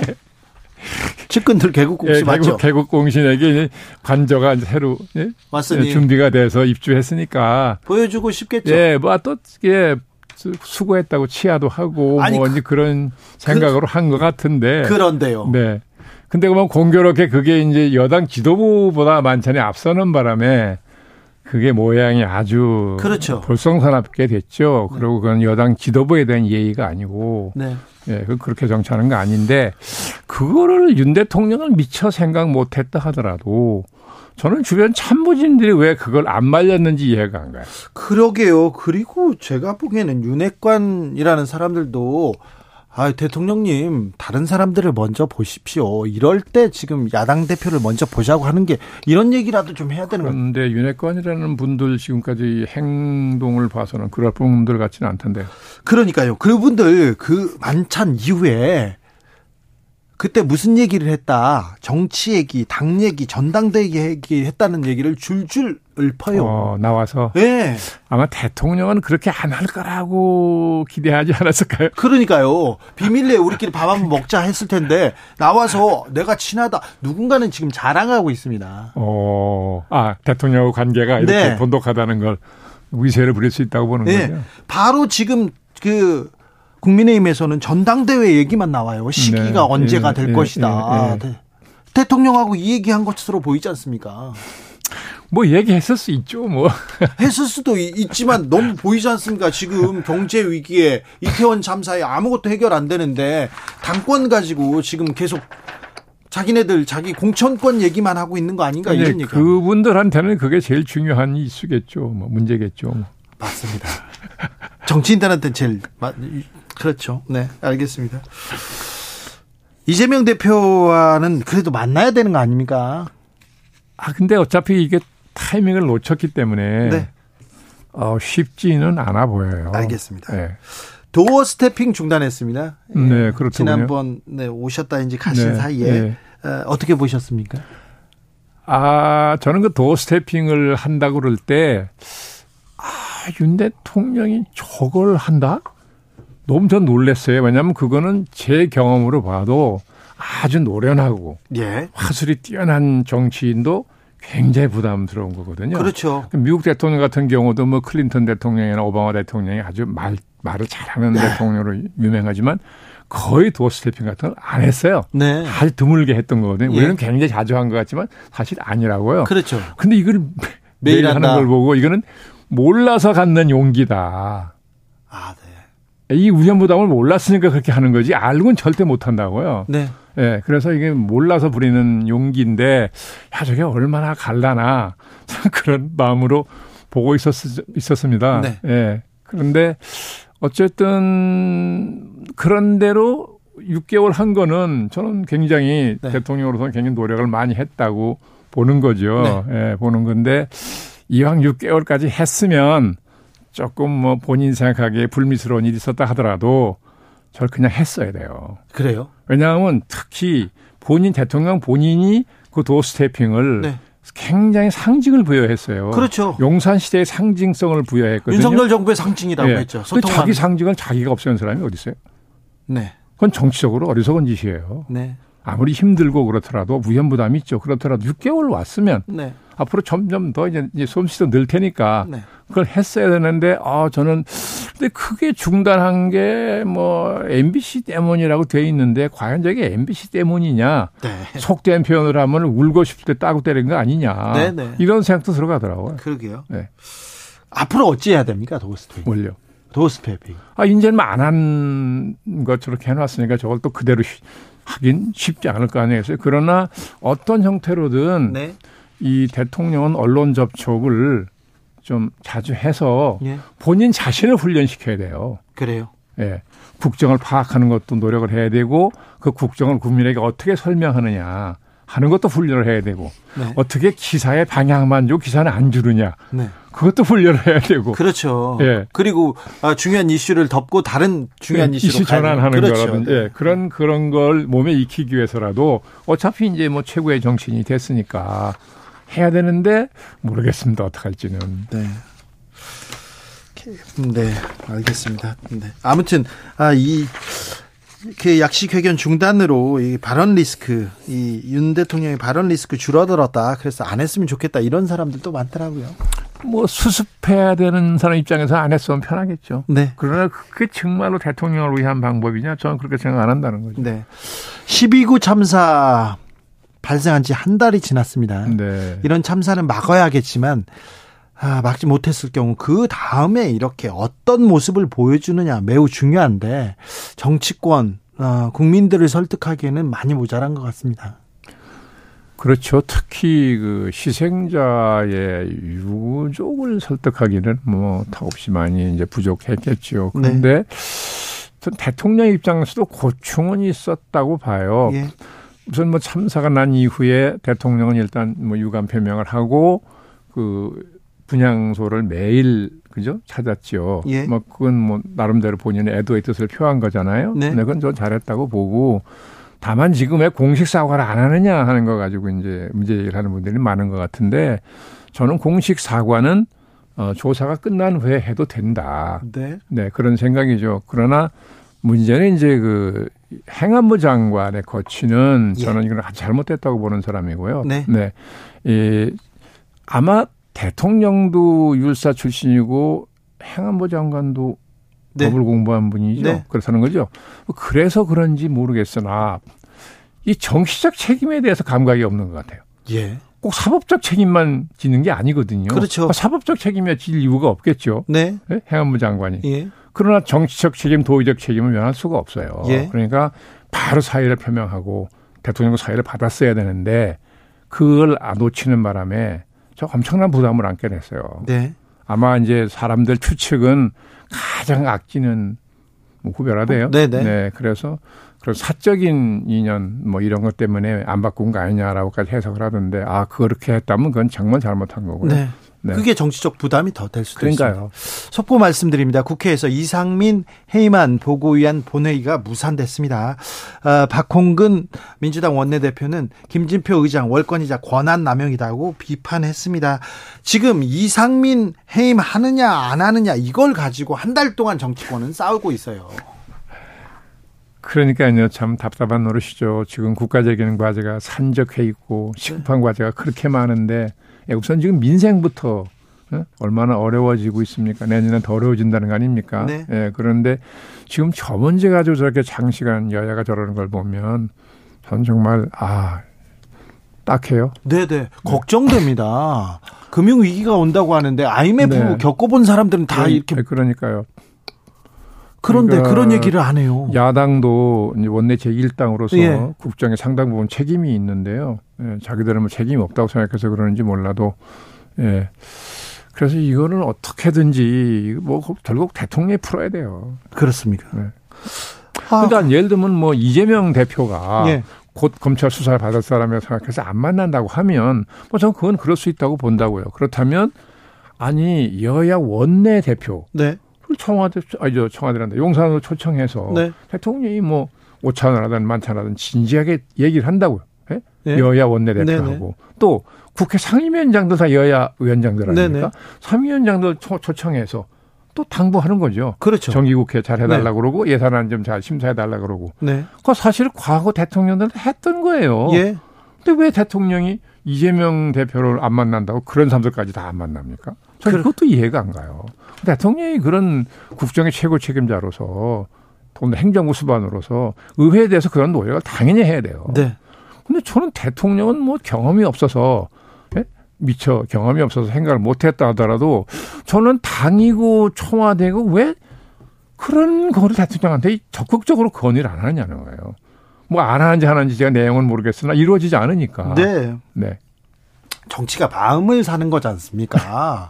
손을 먼저 내밀거나 머리를 숙이면 그러면 손을 잡지 않을 수 없어요. 그 머리를 숙였는데 그 인사를 받아주지 않으면 오히려 국민들이 아 그러면 어떻게 근데 그런 노력을 안 합니다. 민주당 상황으로 물어보겠습니다. 국민의힘에서는 지금 전당대회 언제 하는지 그것만 걱정 지금 어, 누가 대표가 아, 자신들의 전당대회. 네. 아. 네. 한동훈이 당 대표 될 건지 안 될 건지 그 얘기만 하고 있어요. 아니, 한동훈 씨가 당대표를 나온대요? 한동훈 아니요 그런 얘기는 없는데요. 당 내외에서 이렇게 한동훈 장관이 총선에 나와라 아니다 당 대표 나와야 된다 이 얘기 계속. 법무장관 하는 게 무서운 사람들이 많은 모양이군요. 그래요? 그러니까 빨리 법무장관 그만두게 하려고 그러는 거 아니에요? 국민의힘에서요? 우리 속담에 업어다가 곤장 맞힌단 말 있잖아요. 네, 네. 알겠습니다.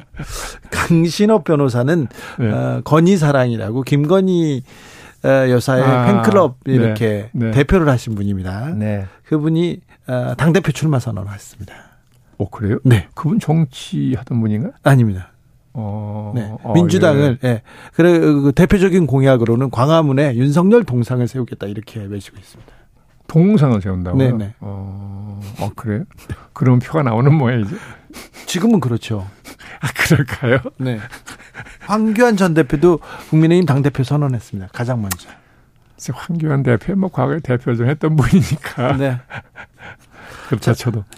민주당 상황은 어떻게 보십니까? 이제 이재명 대표 턱밑까지 검찰 수사가 왔습니다. 네, 뭐다 그렇게 보대요. 네. 네. 그래서 근데 어제 박영선 네. 박영선 전 장관이 네. 이 자리에 나와서 아, 그랬습니까? 네, 네. 민주당의 실제 분당 가능성도 있다 이런 얘기도 했어요.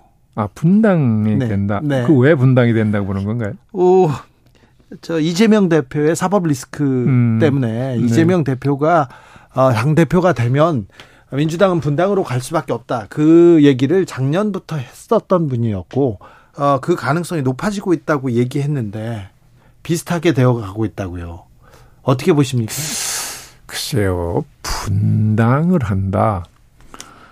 그게 무슨 의미가 있나요? 그러게요. 그거 쉽지 않을 텐데요. 네. 민주당에서. 네. 완전히 새로운 사람들로 뭘 새로운 당을 만든다면 몰라도 네. 지금 저 당이 뭐 친명과 반명으로 분당한다 그러면 어느 쪽인들 국민이 쳐다보겠습니까? 그렇죠. 예. 네. 저는 그 현실성 거의 없어 보이는데 모르죠. 뭐 정치 고수가 하신 분 또 민주당 계신 분이 했으니까 뭐 예, 저보다 더 잘 아시겠지만 네. 저 같은 뭐 그냥 멀리 있는 사람의 상식으로는 가능성이 좀 없어 보이긴 하는데요. 이낙연 전 대표의 복귀에 대해서는 어떻게 보는지요? 아, 복귀가 쉬울까요? 그러게요. 저도 쉽진 네, 않아 보이는데 저는 그리고 개인적으로 그 이제 특히 젊은 사람들하고 이 얘기를 해보면 이낙연 전 대표의 별명이 미스터 엄중이에요. 예. 그렇죠. 뭐 항상 엄중히 본다는 거죠. 항상 자기 의견은 없고. 네. 네. 예. 그래서 그러는 그렇게 돼 가지고는 이런 어려운 상황에서 야당의 지도자 하기가 쉽지 않을 것 같아요. 이 성격이 고와서 그런 거라고 보는데. 네, 그렇습니다. 투사형이 아니라서. 그럼 민주당은 어떻게 갑니까, 앞으로? 네? 아, 그거 제가 고민할 일이 아니죠. 아니, 고민할 일이 아닌데 어떻게 될 것 같습니까? 이게 그래도 정치 고수로서 이렇게 한마디를. 아니, 모르겠습니다. 저는 뭐 요새는 예민하게 살피지도 않고 또 지금 뭐 민주당의 장래를 예견한다는 게 어려운 일이잖아요. 네. 잘 알지도 못하는 사람이. 네. 그러니까 말을 삼가하는 게 낫겠죠, 지금은. 알겠습니다. 자, 민노총, 그리고 화물연대, 그리고 또 철도노조, 여기저기에서 파업 얘기가 나옵니다. 계속 파업이 나오는데, 아, 정부에서 대통령실도 그렇고, 당도 그렇고, 어디에서도 다 강경 대응만 얘기해요. 예, 그 이제 특히 아마 이제 대통령은 이제 검사 출신이라서 그런지 몰라도 아, 이게 법을 어기느냐 안 어기느냐는 걸 굉장히 중요한 잣대로 예. 보는 것 같더라고요.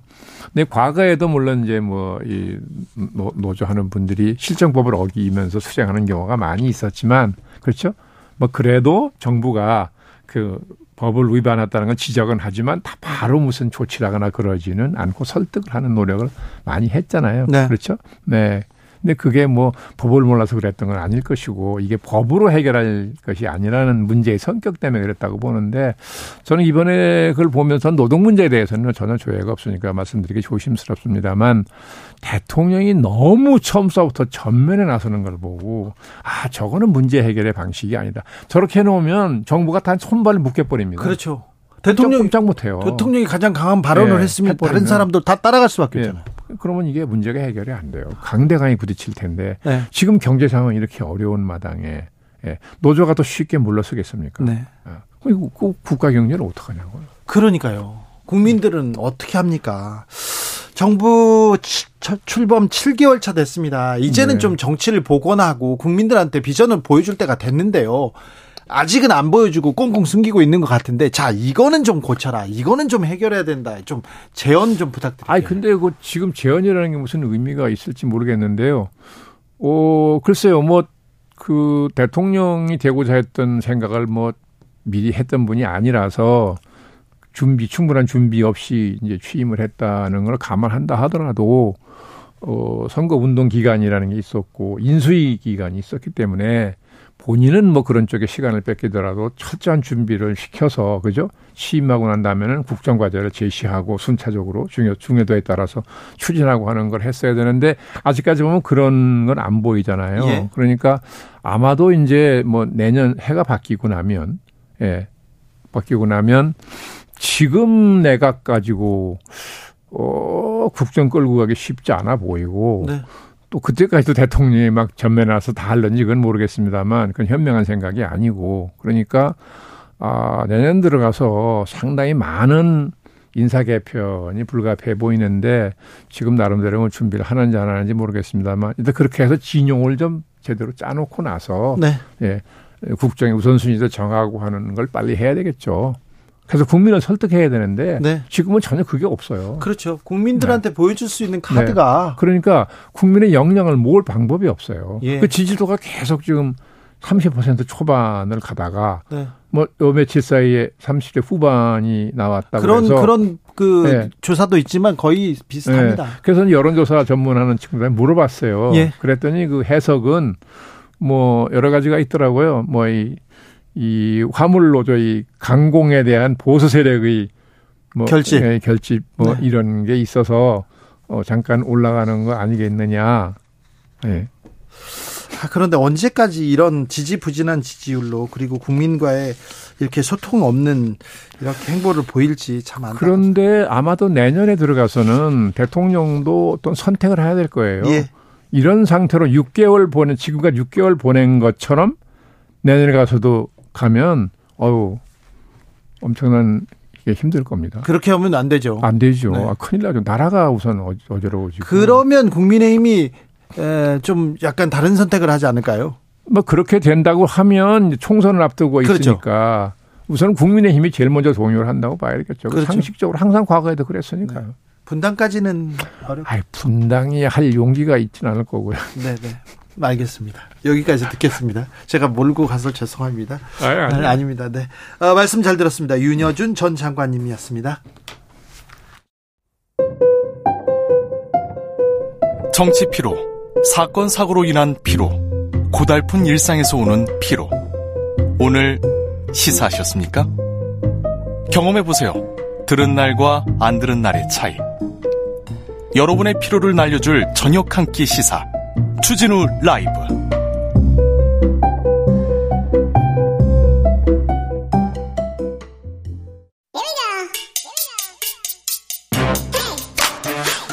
뉴스를 향한 진지한 고민 기자들의 수다. 라이브 기자실을 찾은 오늘의 기자는 한결의 오연서 기자입니다. 어서 오세요. 안녕하세요.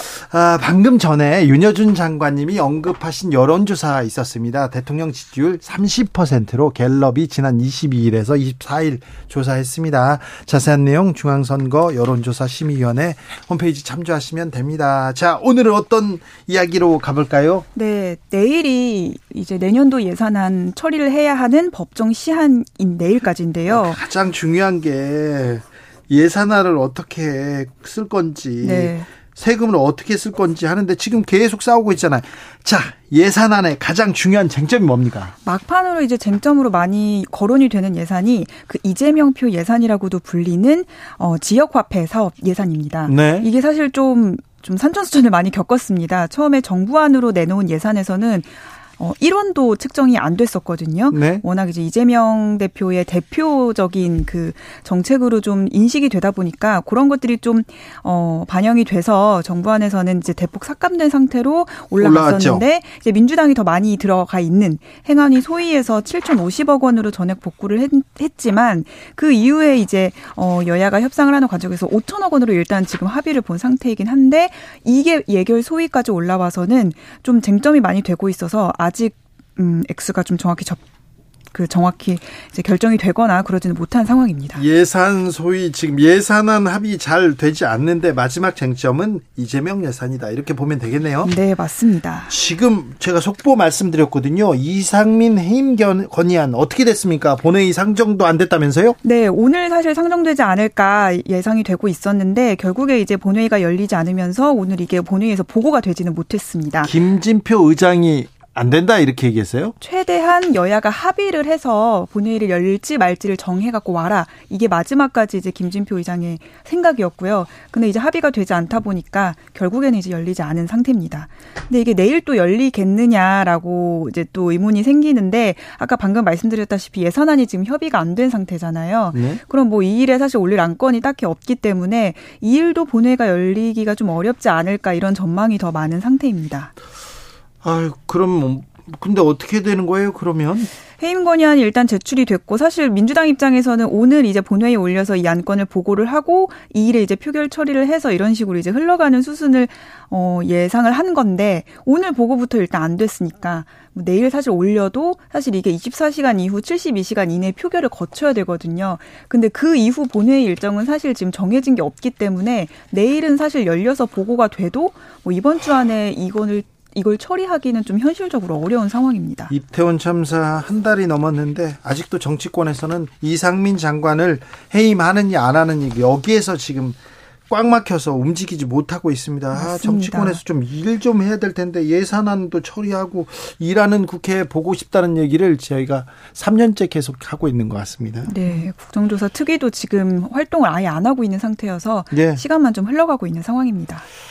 마지막으로 만나볼 이야기는요. 네, 국민의힘 친유 모임 여름에 한번 민들레라는 이름으로 기사가 많이 났었는데요. 그렇죠. 네. 이게 오, 이제 오는 7일 국민 공감이라 공, 국민 공감이라는 이름으로 출범을 합니다. 친윤 모임인데 국민 공감입니까? 친윤 공감 아닙니까? 이게 사실은 이름도 참 좀 국민 공감. 예, 순한 좀 있었는데 민들레는 어디로 갔어요, 그럼? 민들레는 사실 민들레 좋은데. 민심 들어볼래라는 이제 주, 좋은 뜻이 있었는데 네. 최근에 그 일부 그 매체와 이름이 비슷하면서 아. 바꿨습니다. 아, 그래서 바꿨군요. 네, 그 희생자 명단을 공개했던. 네. 근데 사실 이 이름도 특정 매체가 좀 떠오르긴 합니다. 네. 네. 그렇죠. 어쨌든 국민 공감으로 간다고 하고요. 그 네. 대표적인 이제 친윤계 의원으로 웃기다. 꼽히고 네. 있는 네. 이철규 의원이 주축이 돼서 이번에 시작을 저, 할 겁니다. 이번에 저 뭐 만찬도 했어요. 네, 저 한남동 불려가서 부부 동반으로 네, 관저에 처음으로 초대가 되기도 했었죠. 경찰 출신 이철규 의원 어우 실세네요. 여기서 이제 주축이 돼서 이 모임을 주도하고 있고요. 당에서도 당 소속 의원이 115명인데 이 중에서 절반 이상인 65명이 참여를 한다고 합니다. 자, 당권 지금 당권 경쟁 시작됐잖아요. 네, 맞습니다. 사실은 국민의힘은요. 다른 거 관심이 없고 지금 당권 언제 전당대회 여는 거야? 언제 투표하는 거야? 거기에 관심 관심이 있는데 당권 주자들도 많이 옵니까? 네, 지금 가장 주요하게 거론되고 있는 김기현 의원, 안철수 의원은 다 참여한다고 했고요.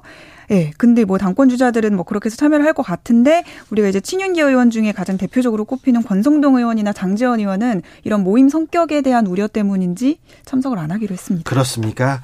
자, 친윤계가 좀 세력화 시작했다 이렇게 봐야 되는 거 아닙니까? 사실 이제 이번 주에 많이 나온 이야기가 전당대회가 내년 2월 말에서 3월 초에 열릴 거란 얘기가 많이 나왔잖아요. 네. 본격적인 레이스가 펼쳐지기 전에 룰이라든지 아니면 뭐 특권 당권 주자를 뭐 특정 당권 주자를 띄우는 뭐 그런데 이제 목소리를 내기 위해서 친윤계가 이제 세력화에 좀 시동을 거는 거 아니냐 이런 시각이 당내엔 좀 많이 있습니다. 그래요? 이렇게 되면 이제 친윤 비윤 갈등 구도로 해서 비윤계도 좀 어, 좀 세력화가 시작이 될까라는 전망도 좀 나오고 있습니다. 자, 비윤은 누가 보입니까? 비윤. 사실 좀 민심에 예민한 지역으로는 영남 지역보다는 수도권 지역 의원들이 많이 좀 거론이 되고 있는데요. 네. 안에서 좀 이 부글부글한 목소리가 저희도 들어보면 그렇죠. 대통령 예. 이당 이대로 가면 우리 총선에서 다 져요. 안 돼요. 그러면서 그런 사람들 부글부글해요. 네, 목소리가 분명히 있는데 공개적으로 터져 나오지 않을 뿐이거든요. 아직은 아마 친윤계가 이렇게 계속 목소리를 내고 좀 세력화가 이제 크게 되면 네. 이들도 좀 뭉치게 되지 않을까. 좀 어, 대표적으로는 요새 좀 쓴소리를 많이 하고 있는 유승민 전 의원이나 네. 안철수 의원을 중심으로 뭉칠 수 있지 않을까라는 조심스러운 전망이 나오고는 있습니다. 어, 안철수 의원은 또 친윤인가요? 그럼 반윤인가 비윤인가요? 반윤인가요? 본인은 인수위원장을 하면서 예. 이제 국정 파트너라는 거를 강조는 하고 있는데 요즘 하고 있는 발언은 이제 당의 주축이 주류들이 하는 발언이랑은 조금 거리가 멀긴 합니다. 네. 당신보다는 민심을 조금 더 염두에 두고 발언 메시지를 준비하는 것 같다는 얘기가 많이 나오고 있습니다. 네. 그렇죠. 근데 비윤 쪽에서는 좀 치고 나오는 사람은 안 보이네요. 그게 좀 당에서도 그런 얘기가 많이 나오고 있는데요. 뭐 유승민 전 의원이 밖에서 이제 목소리를 많이 내곤 있지만 워낙 그 발언 수위가 높다 보니까 안에서 비윤으로 꼽히는 의원들한테도 조금 거부감이 있는 어 좀 기류도 좀 읽히고 있거든요. 그런데 음 여당 당대표 선거가 쉽지 않습니다. 대통령이 원하는 사람이 당대표 되지 않습니다. 원내대표도 마찬가지고요. 그런데 다 여기에 가 있어요. 국회의원들은요, 최대 관심사가 내가 배지를 달 것인가, 공천을 받을 것인가 하거든요. 그래서 국민들이 생각하기에는 조금 상식에서 먼 발언들도요, 마구 합니다. 왜 그러냐면요, 이 공천권, 또 힘 있는 사람들 잘 보이는 거, 이것 때문에 이렇게 막 하는데요. 아, 참. 한동훈 장관 얘기는 나옵니까? 당대표 후보로 이름이 많이 거론이 됐다가 요즘에 또 총선에 출마해야 된다는 목소리가 조금 더 나오고 있습니다. 그래요? 네. 지켜보겠습니다. 네. 기자들의 수다 한결에 오연석 기자와 함께 했습니다. 감사합니다. 감사합니다. 교통정보센터 다녀오겠습니다. 임초희 씨.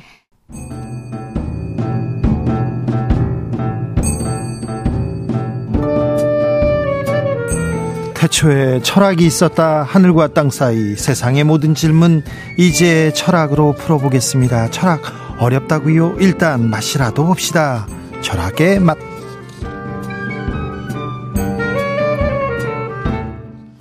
정치 철학자 김만곤 박사 어서 오세요. 예, 안녕하십니까. 조영근 소셜랩 접경지대 소장 어서 오세요. 예, 안녕하세요. 네, 월드컵 즐기고 계십니까? 예. 음, 박사님도 예. 월드컵 보세요? 아니 뭐 저희 저도 저도 사실 스포츠 보는 건 상당히 좋아해서 아 그래요? 웬만하면 좀 이렇게 스포츠 중요한 경기들을 챙겨 보려 고 그러는데 네. 이번에는 뭐 이렇게 월드컵 경기를 우리나라 경기 정도만 챙겨 볼 수 있고 네. 이게 또 11월 달에 하잖아요. 네. 그런데 저희 학문하는 사람이 제일 바쁜 달이 사실 조영근 선생님도 아시겠지만 11월 달입니다. 나 그래요. 그러다 보니까 뭐 그냥 그냥 뭐 이렇게 하이라이트만 챙겨보게 되는 어떤 그래서 중간 과정을 잘 못 보게 되는 그런 게 있습니다. 조영근 소장님은요? 뭐 한국 경기만 챙겨보려고 하는데 그것도 다는 못 보고요. 네. 나머지는 역시 저도 하이라이트만. 이분들은 이게 뭐 축구 이런 거 잘 관심 없어요. 아니요, 아니요. 축구 원래 좋아합니다. 아, 뭐 축구가 이게 그 철학 적으로나 어떤 정치학적으로는 상당히 중요한 어떤 스포츠 중의 하나라서. 그러니까요. 네. 저는요, 이번에 중동에서 열리는 첫 번째 월드컵 아닙니까? 음. 이슬람 국가에서 열리는 첫 번째 월드컵이어서 이슬람에 대한 편견을 조금 내려놓는 음. 그런 계기가 음. 됐으면 합니다. 음. 그리고 이란 어, 국가대표팀이 음. 국가를 부르지 않습니다. 반정부 시위를 음. 이렇게 네. 지지한다고. 음. 그랬더니 가족들을 데려가서 고문하겠다고 이렇게 해서 2차전에서는 음. 또 2차전에서는 그뭐 국가를 부르고요. 예, 억지로 네. 따라 부르 네, 네, 억지로 부르는데 또 경기도 또 이기고 네. 하는데 아무튼 음, 몇 가지 많은 생각을 하게 됩니다. 자, 월드컵 하면 어떤 기억이 있습니까? 김만곤 박사님 기억 없다고 올라오죠? 아닙니다. 2002년은 저희들도 뭐 친구들이랑 모여서 같이 응원했던 기억도 있고요. 아 그래요? 예 그리고 그때 사놓은 유니폼을 이번에 저희 그 응원하면서 저희가 그 아이가 처음 생기고 이제 응원할 수 있는 나이가 돼서 네. 그때 유니폼을 꺼내서 입혀줬더니 이거 무슨 어 그 뭐라고 해야 될까요? 너무 옷이 크니까 네. 이게 무슨 치마 같다면서 이렇게 투닥거리고 있었는데 이렇게 입혀보고 하면서 그때 기억도 나고 해서 뭐 좋았었습니다 저는. 네.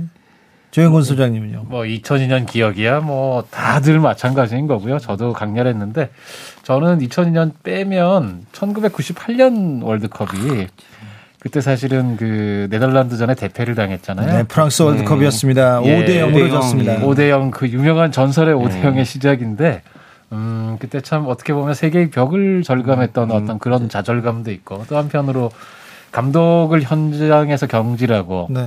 이런 식의 우리가 그렇게까지 할 필요가 있었을까 네. 그렇죠. 여러 가지 생각을 하게 만든 그런 월드컵이어서 자꾸 생각이 나요. 자 월드컵 네. 하면요 엄청나게 끌어오릅니다. 열정 막 쏟아내고 그러다가요.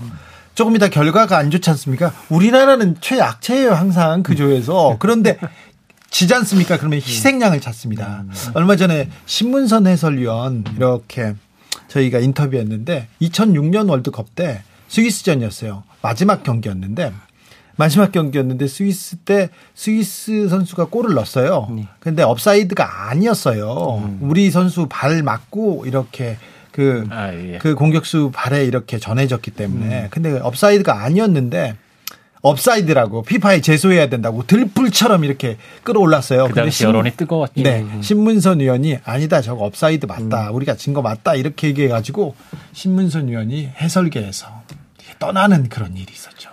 이거는 어떻게 봐야 됩니까? 지금 뭐 우리나라는요. 희생양 찾는 거 이거는 음. 조금 자제했으면 좋겠어요. 지난 월드컵에서는 수비수 누구 이렇게 음. 장모 씨 이렇게 해가지고 음. 누가 잘못해서 졌다 막 이렇게 써 쓰는데요. 얼마 전에 2차전에서 지니까 어떤 수비수가 잘못했다, 누가 잘못했다 이렇게 이렇게 희생양 찾기 이런 거 안 했으면 좋겠어요. 예, 선생님 뭐, 뭐 아니 뭐 저도 사실 그렇게 생각합니다. 저희가 사실은 어, 다른 스포츠도 마찬가지긴 한데 축구가 특히 그 굉장히 몰입을 하게 만들고 어, 뭐랄까요 그 국민 감정 혹은 네. 뭐 민족주의라고 음. 얘기하죠. 아유, 네. 네, 이런 걸 유난히 불러일으키는 스포츠이긴 합니다.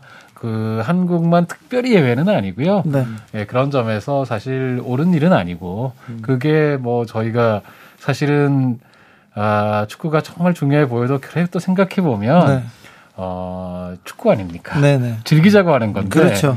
저희가 조금은 더 이런 문제에서 여유를 음. 갖고 음. 냉정할 때는 또 냉정해질 수 있는 그런 분위기도 될 수 있으면 좋겠어요. 그렇죠. 예, 이게 근데 이게 문제는 뭐냐면 이제 축구가 이게 뭐 다 아시겠지만 이게 민족주의와 상당히 오랜 동안 가장 이제 연관이 되어 왔던 종목 중에 하나고요. 아, 그렇죠. 예, 그리고 이게 세계 축구 팬이 35억 명인데요. 이 인구가 제일 많습니다. 네. 팬 인구가. 근데 2위가 크리켓이라고 해요. 네. 근데 크리켓이 25억 명 정도인데 그것만 봐도 10억 명 정도가 차이가 나고 그렇군요. 그리고 국가 대항전이 사실상 제대로 만들어진 스포츠 단일 스포츠 종목이 축구라고 합니다. 네. 1920년대에 그 이제 이런 것들이 형성되었다고 이야기를 하고 있고요. 그래서 국가 대항전의 형식으로 어떤 그 경기를 가져갔던 어떤 또 자주 초기의 분야의 어떤 종목이고 그러다 보니까 어떤 국가 간의 라이브 의식도 강하게 되는데 원래 축구 자체가 발전을 할 때 이게 산업화 시대 때 노동자들이 고향을 떠나게 되잖아요. 네. 고향을 떠나면서 자기 고향의 팀들을 응원하기 시작합니다. 만들어진 축구팀에. 음, 음. 그러면서 이게 축구팀들이 자기 정체성을 대신해주는 어떤 대리인의 역할을 하기 시작을 했다 그래요. 그런데 그런 문화들이 이제 국가 차원으로 옮겨진 거죠. 그렇죠. 예, 네. 그러면서 이게 축구가 정체성을 대변하는 어떤 그런 측면이 있다 보니까 상당히 어, 민족주의적으로 발전하기 쉽고 또 때로는 나쁜 민족지와 연결되기가 되게 그렇죠. 예, 좋은 그런 지점이 있어서 이제 문제인 것 같습니다. 예, 축구가 힘이 있는 게 일단 룰이 정말 간단하고 그렇죠. 예. 공 하나만 있으면 되거든요. 남자들 참 단순합니다. 공 하나 던져주면 요즘엔 여성들도 많이 합니다. 아, 네. 아무튼 22명이 그렇게 쫓아다니다가요. 예. 아, 그런데 지나가는 사람들도 다 쳐다봅니다. 음, 맞습니다. 예. 몇십억 명이 이렇게 쳐다보지 않습니까? 그러니까 이게 정말. 부자 나라 가난한 나라 다 할 수 있고요. 할수 있고 그렇죠. 인종별 신체 조건 차이가 음. 생각보다 별로 그렇게 작용하지 않습니다. 맞아요. 좀 작아도 잘할 수 있거든요. 아시아의 선전 보십시오 이번에. 네, 그리고 골이 적게 나는 경기이기 때문에 사실은 이 강팀 결국 강팀이 많이 이기지만 확률적으로는 이변도, 음, 예. 이변도 자주 일어납니다. 이게 음. 열광하게 돼 있는 여러 조건을 들어 갖추고 있죠. 그래요. 예. 근데 왜 두 분은 열광하지는 않으시는지 참 아닙니다. 저도 저, 저도 저, 저도 축구 좋아하고요. 예, 저, 저 축구 좋아합니다. 자, 그러면요. 예. 그 철학자들이 보는 자 대한민국만의 특징 응원에서 월드컵에서 대한민국만의 특징은 뭐가 보입니까? 뭐 당연히 이제 우리나라 같은 경우에는 이제 거리 응원 문화가 아주 이제 2002년부터 그 자리 잡은 그게 하나의 시그니처처럼 되어 있죠. 전 세계가 부러워하는. 예. 예. 어떻게 저렇게 많은 사람들이 모여? 예. 근데 어떻게 저렇게 많은 사람들이 모이는데 사고가 없어? 그렇죠. 원래 이제 약탈도 없어. 예, 그렇습니다. 원래 광장에 사람들이 모이는 걸 두려워했던 이유가 뭐냐면 원래 이 광장이라는 곳이 광기라는 곳과 연결되어 있다고 생각을 했었습니다. 네. 옛날에. 그래서 이 광장의 정치를 또 두려워했던 이유도 뭐냐면 음. 이 광기의 정치로 발전할까봐 그게 무서워서 그러게. 이제 사람들이 모이는 것들을 권력자들이 상당히 두려워해서 원래 광장에 모이는 걸 사람들이 별로 좋아하지 않습니다. 음. 그런데 우리나라 같은 경우에는 그 많은 사람들이 모여서 질서 정연하게 그걸 하고 또 이제 그 질서 정연한 문화가 하나의 우리의 응원 문화로 자리를 음. 잡았잖아요. 음. 근데 이제 뭐 이 물론 이런 그렇게 사람들이 대거 모여서 거리에서 응원하는 모습을 보고 아니 이건 광기다라고 하시는 분들이 실제로 계시고 거기에 대해서 되게 비판적인 어떤 그런 걸 보여주시는 분들도 상당히 음. 많긴 한데요. 근데 저는 우리나라 응원 문화를 최근에 보면 이게 뭐 한국 그 어떤 축구나 뭐 어떤 그런 것에 대한 어떤 열정적인 집착이라기보다는 저는 오히려 최근의 젊은이들 같은 경우에는 자기들끼리 되게 파편화되어 가고 있는 관계 속에서 그나마 어떤 핑계를 대고 같이 모여서 놀 수 있는 자리, 음. 같이 함께 할 수 있는 자리라는 측면이 조금 더 강한 것 같아요. 네. 예, 그래서 오히려 저 같은 경우에는 이렇게 응원 문화가 뭐 우리가 너무 나쁘게 관계 어떤 그런 거라고 보기보다는 오히려 우리한테 지금 되게 드문 같이 모여서 같이 웃고 같이 떠들 수 있는 함께하는 어떤 자리 문화 정도로 봐주시면 좋지 않을까라는 생각이 듭니다. 예, 저도 뭐 전폭 공감하고요. 예전에는 그 우리가 이런 게 있잖아요. 몸을 사리지 않는 특혼. 네. 네. 네. 뭐 그냥 혼을 불사르는 민족주의 축구. 네. 한국 축구의 특징이죠. 그렇죠. 예. 네. 지면 돌아오지 마라. 네. 뭐 현에 탈에 빠져 죽어라. 이제 그런 분위기가 정말 강했는데 요즘에는 확실히 그런 점에서는 과거보다는 좀 그래도 성숙해진 것 같아요. 좀더 축구 자체를 즐기려는 그리고 응원 문화를 즐기려는 이런 태도가 좀 많아진 것 같아서 다행스럽게 생각하고 근데 이제 그 와중에 보면은 제가 보기에는 이제 축구 팬들 사이에서 음. 어, 평소에 축구를 많이 즐기는, 그러니까 다시 말하면 클럽 축구를 즐기는 분들이 어, 많은 사람들이 이제 월드컵 국가대표 경기에만 열광한다. 네. 맞아요. 네, 국, 국가, 국가대표 경기에만 열광하고 축구 자체는 좋아하지 않는 분들에 대해서 조금 이렇게 싫어하는 그런 경향이 음. 있어요. 음. 축구 자체를 즐기지 못한다 이거죠. 네. 네, 그렇긴 한데 이게 사실 뭐 저도 사실은 클럽 축구를 좋아합니다. 네. 국가대표 경기보다는 네. 그렇긴 한데 그게 또 우월하고 열등하고 이런 건 아닌 것 음, 같아요. 네. 월드컵에 열광하는 거는 뭐 소위 축구 선진국도 다 마찬가지고요. 음, 음.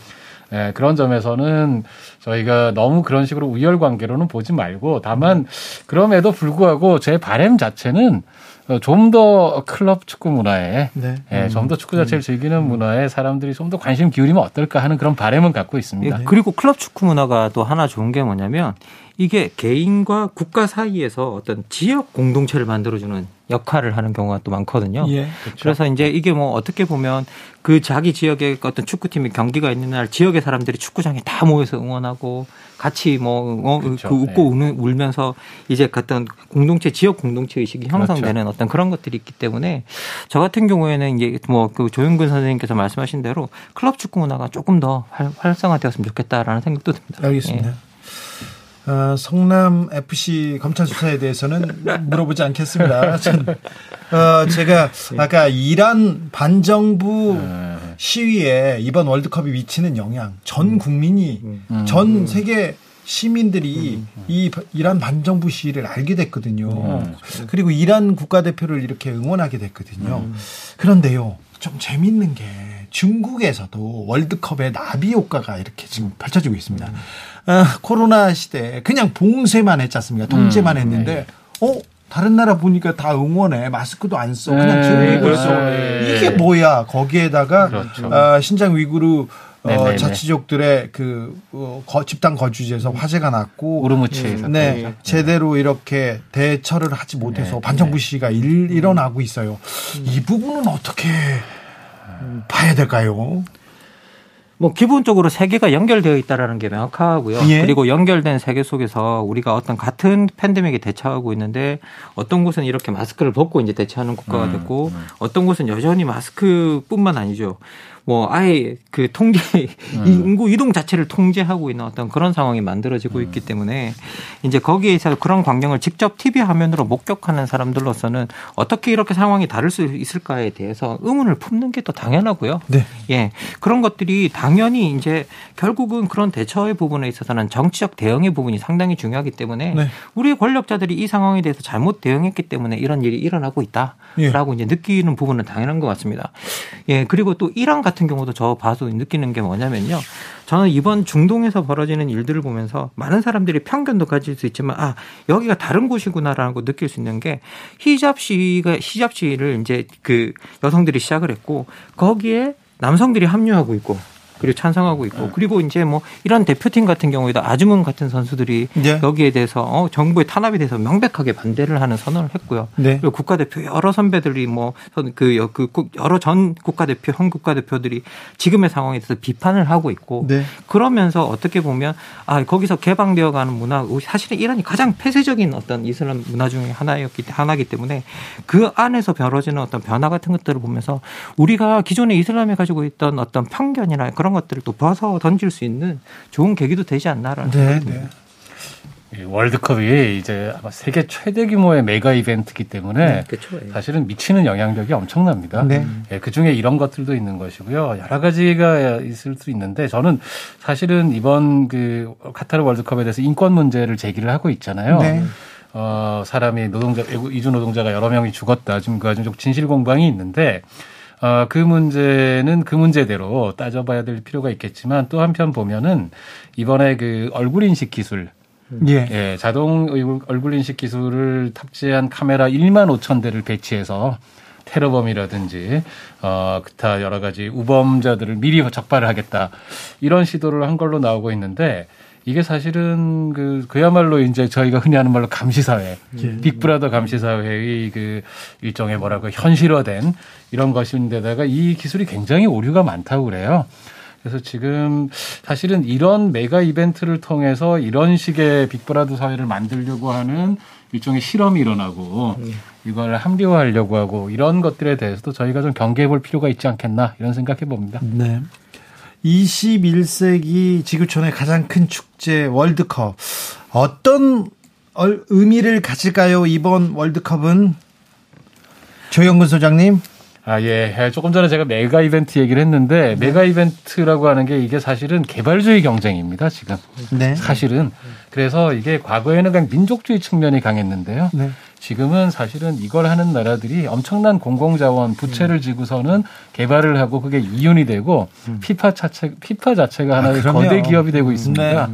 이런 점을 저희가 좀 주목하면서 좀 더 축구를 마음 놓고 즐길 수 있는 그런 방향으로 좀 고민을 해봐야 되겠다 이런 생각합니다. 네, 좀 그렇게 갔으면 갔으면 좋겠어요. 너무 상업적으로 흘러가지고 네. 그 가슴 맞아요. 아픕니다. 예, 실제로 이제 이번 월드컵만 봐도 여러 국가들이 이제 이 참여하면서도 어, 이 경기장 짓는 사이에서 희생되었던 노동자의 권리 그리고 그리고 중동 지역에서 소수자의 권리를 보호하는 어떤 그런 캠페인을 네. 하려고 노력하고 있고요.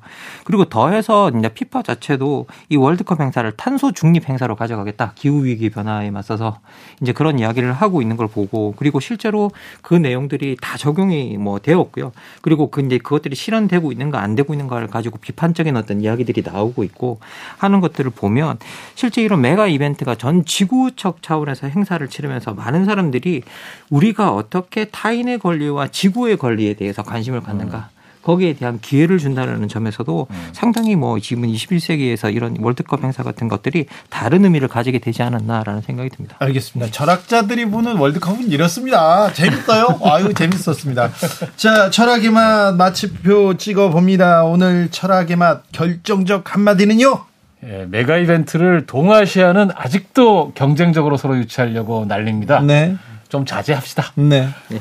이제는 뭐 그 돈 벌고 뭐 그런 시대 끝났어요. 카타르는 303조 원 들어갔답니다. 예. 이건 뭐 적자는 적자가 문제가 아니라요. 네, 그냥 돈만 많이 들어갔어요. 예, 즐거워야 스포츠고 스포츠는 인권입니다. 그래서 아. 우리가 어 이게 기본적으로 우리가 뭐 이 스포츠 경기 하나를 가지고 잘했니 못했니 하면서 선수들 찍어서 비난하고 이런 일 안 했으면 좋겠습니다. 네네. 예. 아유 그럼요. 네. 카타르 월드컵 어, 지구촌 최대 축제입니다. 여러분 마음껏 즐기시길 바랍니다. 지금까지 김만곤 박사, 조영근 소장과 함께했습니다. 감사합니다. 감사합니다. 네, 고맙습니다. 아이유가 부른 에잇 들으면서 오늘 주진우 라이브 여기서 인사드리겠습니다. 저는 내일 오후 5시 5분에 돌아오겠습니다. 지금까지 주진우였습니다.